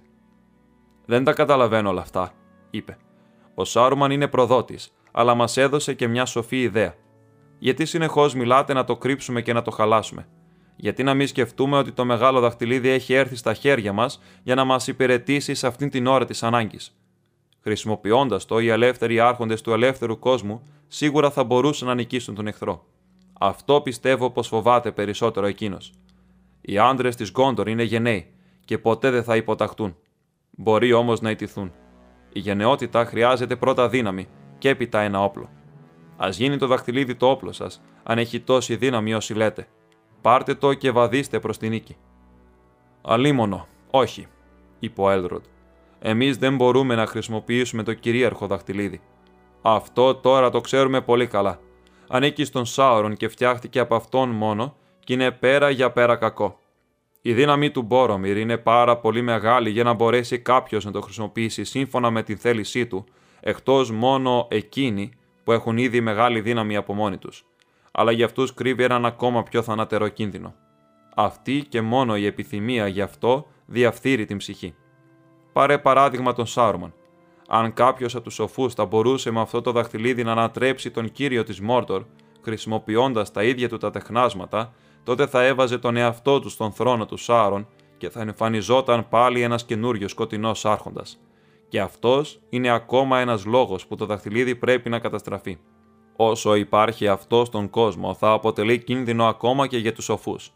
Βλέπεις, τίποτα δεν είναι κακό στην αρχή. Ακόμα και ο Σάουρον δεν ήταν έτσι. Εγώ φοβάμαι να πάρω το δαχτυλίδι και να το κρύψω, αλλά ποτέ δεν θα πάρω το δαχτυλίδι για να το χρησιμοποιήσω. Ούτε εγώ, είπε ο Γκάνταλφ. Ο Μπόρομιρ τους κοίταξε με αμφιβολία, αλλά έγειρε το κεφάλι. Α γίνει έτσι, είπε. Στην Κόντορ, λοιπόν, θα πρέπει να εμπιστευτούμε ό,τι όπλα έχουμε. Και τουλάχιστον όσο οι σοφοί φρουρούν αυτό το δαχτυλίδι, εμείς τα πολεμάμε. Ίσως το σπαθί που ήταν σπασμένο μπορεί ακόμα να κόψει την παλήρια, αν το χέρι που το βαστάει δεν έχει κληρονομήσει μόνο ένα κοιμήλιο, αλλά και τους μείονες των βασιλιάδων των ανθρώπων. Ποιος ξέρει, είπε ο Άραγκον, αλλά μια μέρα θα το δοκιμάσουμε.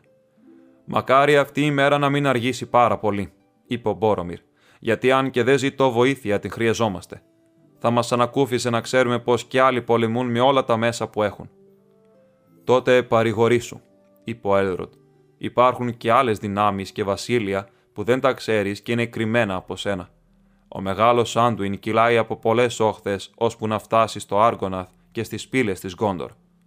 Μπορεί όμως να είναι και για το καλό όλων μας, είπε ο Γκλόιν ο Νάνο. Αν όλες αυτές οι δυνάμεις ενωθούν και δουλεύουν συνασπισμένες. Μπορεί να υπάρχουν άλλα δαχτυλίδια λιγότερο δολερά που θα μπορούσαν να χρησιμοποιηθούν στην ανάγκη μας. Για μας τα 7 έχουν χαθεί. Αν ο Μπάλιν δεν βρήκε το δαχτυλίδι του Θρόρ που ήταν το τελευταίο. Τίποτα δεν έχουμε ακούσει γι' αυτό από τότε που χάθηκε ο Θρόρ στην Μόρια. Στα αλήθεια, μπορώ τώρα να φανερώσω ότι ο Μπάλιν έφυγε με την ελπίδα να βρει εκείνο το δαχτυλίδι. Ο Μπάλιν δεν θα βρει το δαχτυλίδι στην Μόρια, είπε ο Γκάνταλφ. Ο Θρόρ το έδωσε στον Θρέιν, τον γιο του. Ο Θρέιν όμως δεν το έδωσε στον Θόριν. Του το πήραν με βασανιστήρια του Θρέιν στα μπουντρούμια του Ντολ Γκούλντουρ. Εγώ έφτασα πολύ αργά. Αχ, αλίμονο, φώναξε ο Γκλόιν. Πότε θα έρθει η μέρα να πάρουμε εκδίκηση; Αλλά υπάρχουν ακόμα τα τρία. Τι έγιναν τα τρία δαχτυλίδια των ξωτικών; Λέγεται πως έχουν μεγάλη δύναμη. Δεν τα κατέχουν οι άρχοντες των ξωτικών.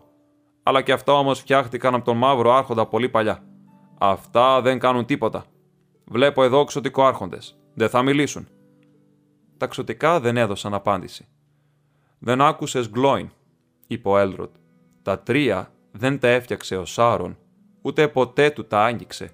Αλλά δεν επιτρέπεται να μιλάμε γι' αυτά. Αυτό μονάχα θα πω σε τούτη εδώ την ώρα της αμφιβολίας.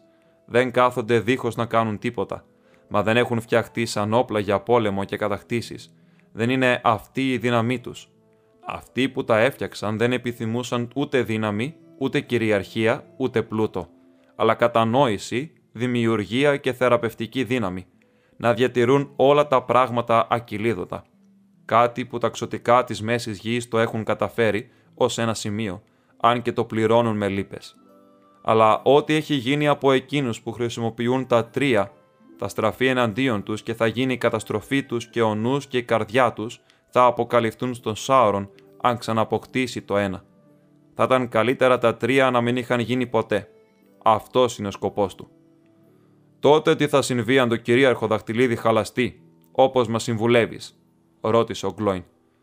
Δεν το ξέρουμε με βεβαιότητα, απάντησε ο Έλντροντ λυπημένα. Μερικοί ελπίζουν πως τα τρία δαχτυλίδια που ο Σάουρον ποτέ δεν έχει αγγίξει θα απελευθερωθούν τότε και αυτοί που τα έχουν θα μπορέσουν να θεραπεύσουν τις πληγές που έχει κάνει στον κόσμο. Αλλά ίσως όταν το ένα έχει χαθεί, τα τρία χάσουν τη δύναμή τους και πολλά όμορφα πράγματα ξεθοριάσουν και ξεχαστούν. Αυτό πιστεύω εγώ. Όμως, όλα τα ξωτικά είναι πρόθυμα να υπομείνουν αυτή την αλλαγή, είπε ο Γκλορφίντελ. Αν είναι έτσι, μπορεί να πέσει η δύναμη του Σάρων και ο φόβος της κυριαρχίας του να σβήσει για πάντα. Έτσι ξαναγυρίζουμε για άλλη μια φορά στην καταστροφή του δαχτυλιδιού, είπε ο Έρεστορ, δίχως να έχουμε πλησιάσει πιο κοντά στη λύση. Τι δύναμη έχουμε για να βρούμε την φωτιά που φτιάχτηκε; Αυτό είναι το μονοπάτι της απελπισίας. Της ανοησίας, θα έλεγα, αν δεν μου το απαγόρευε η μακρόχρονη σοφία του Έλροντ. Απελπισία ή ανοησία, είπε ο Γκάνταλφ. Δεν είναι απελπισία γιατί η απελπισία είναι μόνο για εκείνους που βλέπουν το τέλος πέρα από κάθε αμφιβολία. Εμείς δεν το βλέπουμε. Είναι σοφία να αναγνωρίζεις την αναγκαιότητα όταν όλοι οι δρόμοι έχουν ζυγιστεί, αν και μπορεί να φανεί ανοησία σε εκείνους που επιμένουν σε ψεύτικες ελπίδες. Λοιπόν, ας αφήσουμε την ανοησία να είναι το κάλυμά μας, ένα πέπλο μπροστά στα μάτια του εχθρού. Γιατί αυτός είναι πολύ σοφός και ζυγίζει τα πράγματα ως την τελευταία λεπτομέρεια στην ζυγαριά της κακίας του αλλά το μόνο μέτρο που γνωρίζει είναι η επιθυμία. Η επιθυμία για δύναμη. Και με αυτή κρίνει όλες τις καρδιές. Μες στην δική του την καρδιά δεν θα περάσει η σκέψη πως είναι κανείς δυνατό να το αρνηθεί, πως έχοντας το δαχτυλίδι μπορεί να ζητήσουμε να το καταστρέψουμε. Αν λοιπόν εμείς ζητήσουμε αυτό ακριβώς, θα τον κάνουμε να πέσει έξω στους υπολογισμούς του. Τουλάχιστον για ένα διάστημα, είπε ο Έλντροντ. Αυτός είναι ο δρόμος, αλλά θα είναι πολύ σκληρός και ούτε η δύναμη, ούτε η σοφία θα μας πάνε μακριά. Αυτήν την αποστολή μπορούν να την αναλάβουν οι αδύνατοι με την ίδια ελπίδα όπως και οι δυνατοί. Έτσι βλέπετε πάει συχνά ο δρόμος των έργων που κινούν τους τροχούς του κόσμου. Μικρά χέρια δουλεύουν γιατί αυτά πρέπει, ενώ τα μάτια των μεγάλων είναι στραμμένα αλλού. Πολύ καλά, πολύ καλά, Άρχοντα Έλροντ, είπε ο Μπίλμπο ξαφνικά. Μη λες τίποτα άλλο. Είναι φως φανάρι που το πας. Ο Μπίλμπο, ο ανόητος Χόμπιτ, άρχισε αυτή την υπόθεση και ο Μπίλμπο καλά θα κάνει να την τελειώσει ή να τελειώσει. Είχα βολευτεί μια χαρά εδώ και δούλευα το βιβλίο μου. Και αν θες να ξέρεις, μάλιστα, μόλις τώρα γράφω το τέλος του. Είχα σκεφτεί να βάλω και έζησε αυτός καλά και εμείς καλύτερα. Είναι καλό κλείσιμο και δεν πειράζει που το έχουν ξαναχρησιμοποιήσει. Τώρα θα πρέπει να τα αλλάξω. Δεν μου φαίνεται να πραγματοποιείται.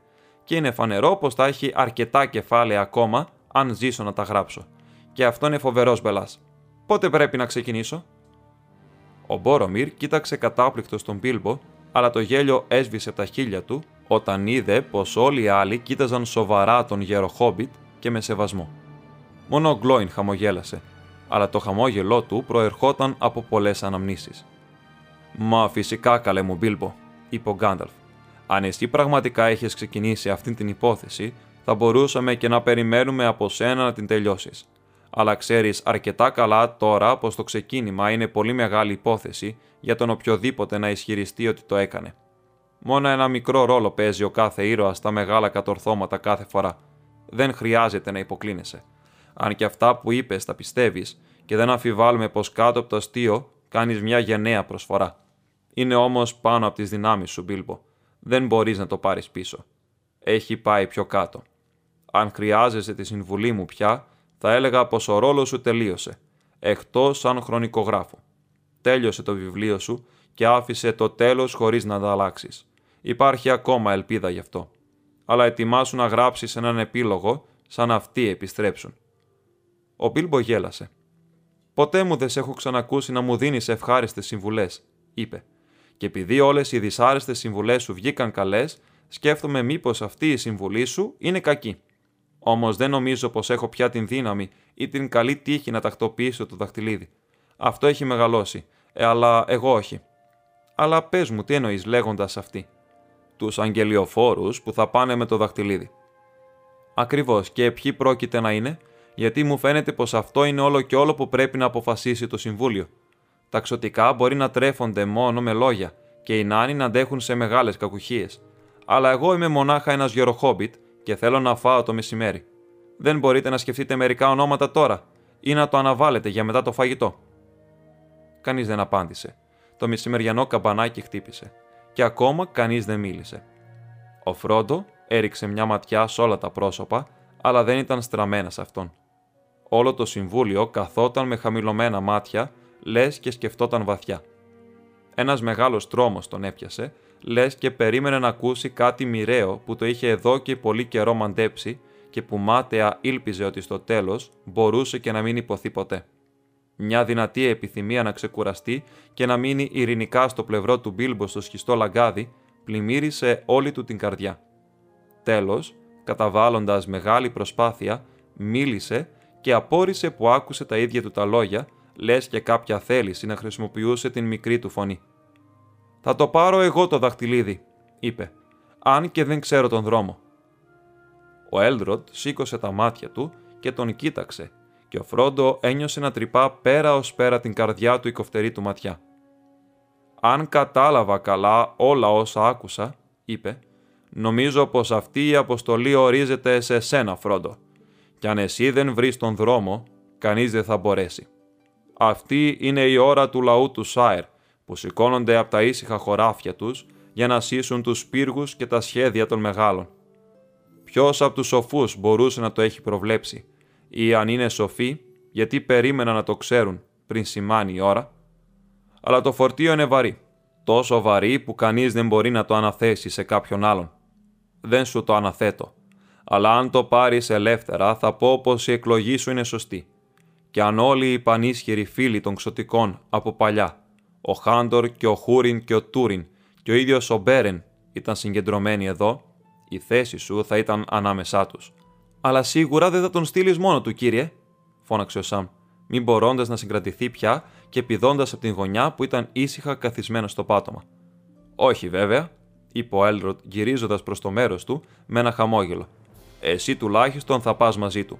Είναι σχεδόν αδύνατο να σε χωρίσουμε από αυτόν, ακόμα και όταν καλούν αυτόν σε ένα μυστικό συμβούλιο και όχι εσένα.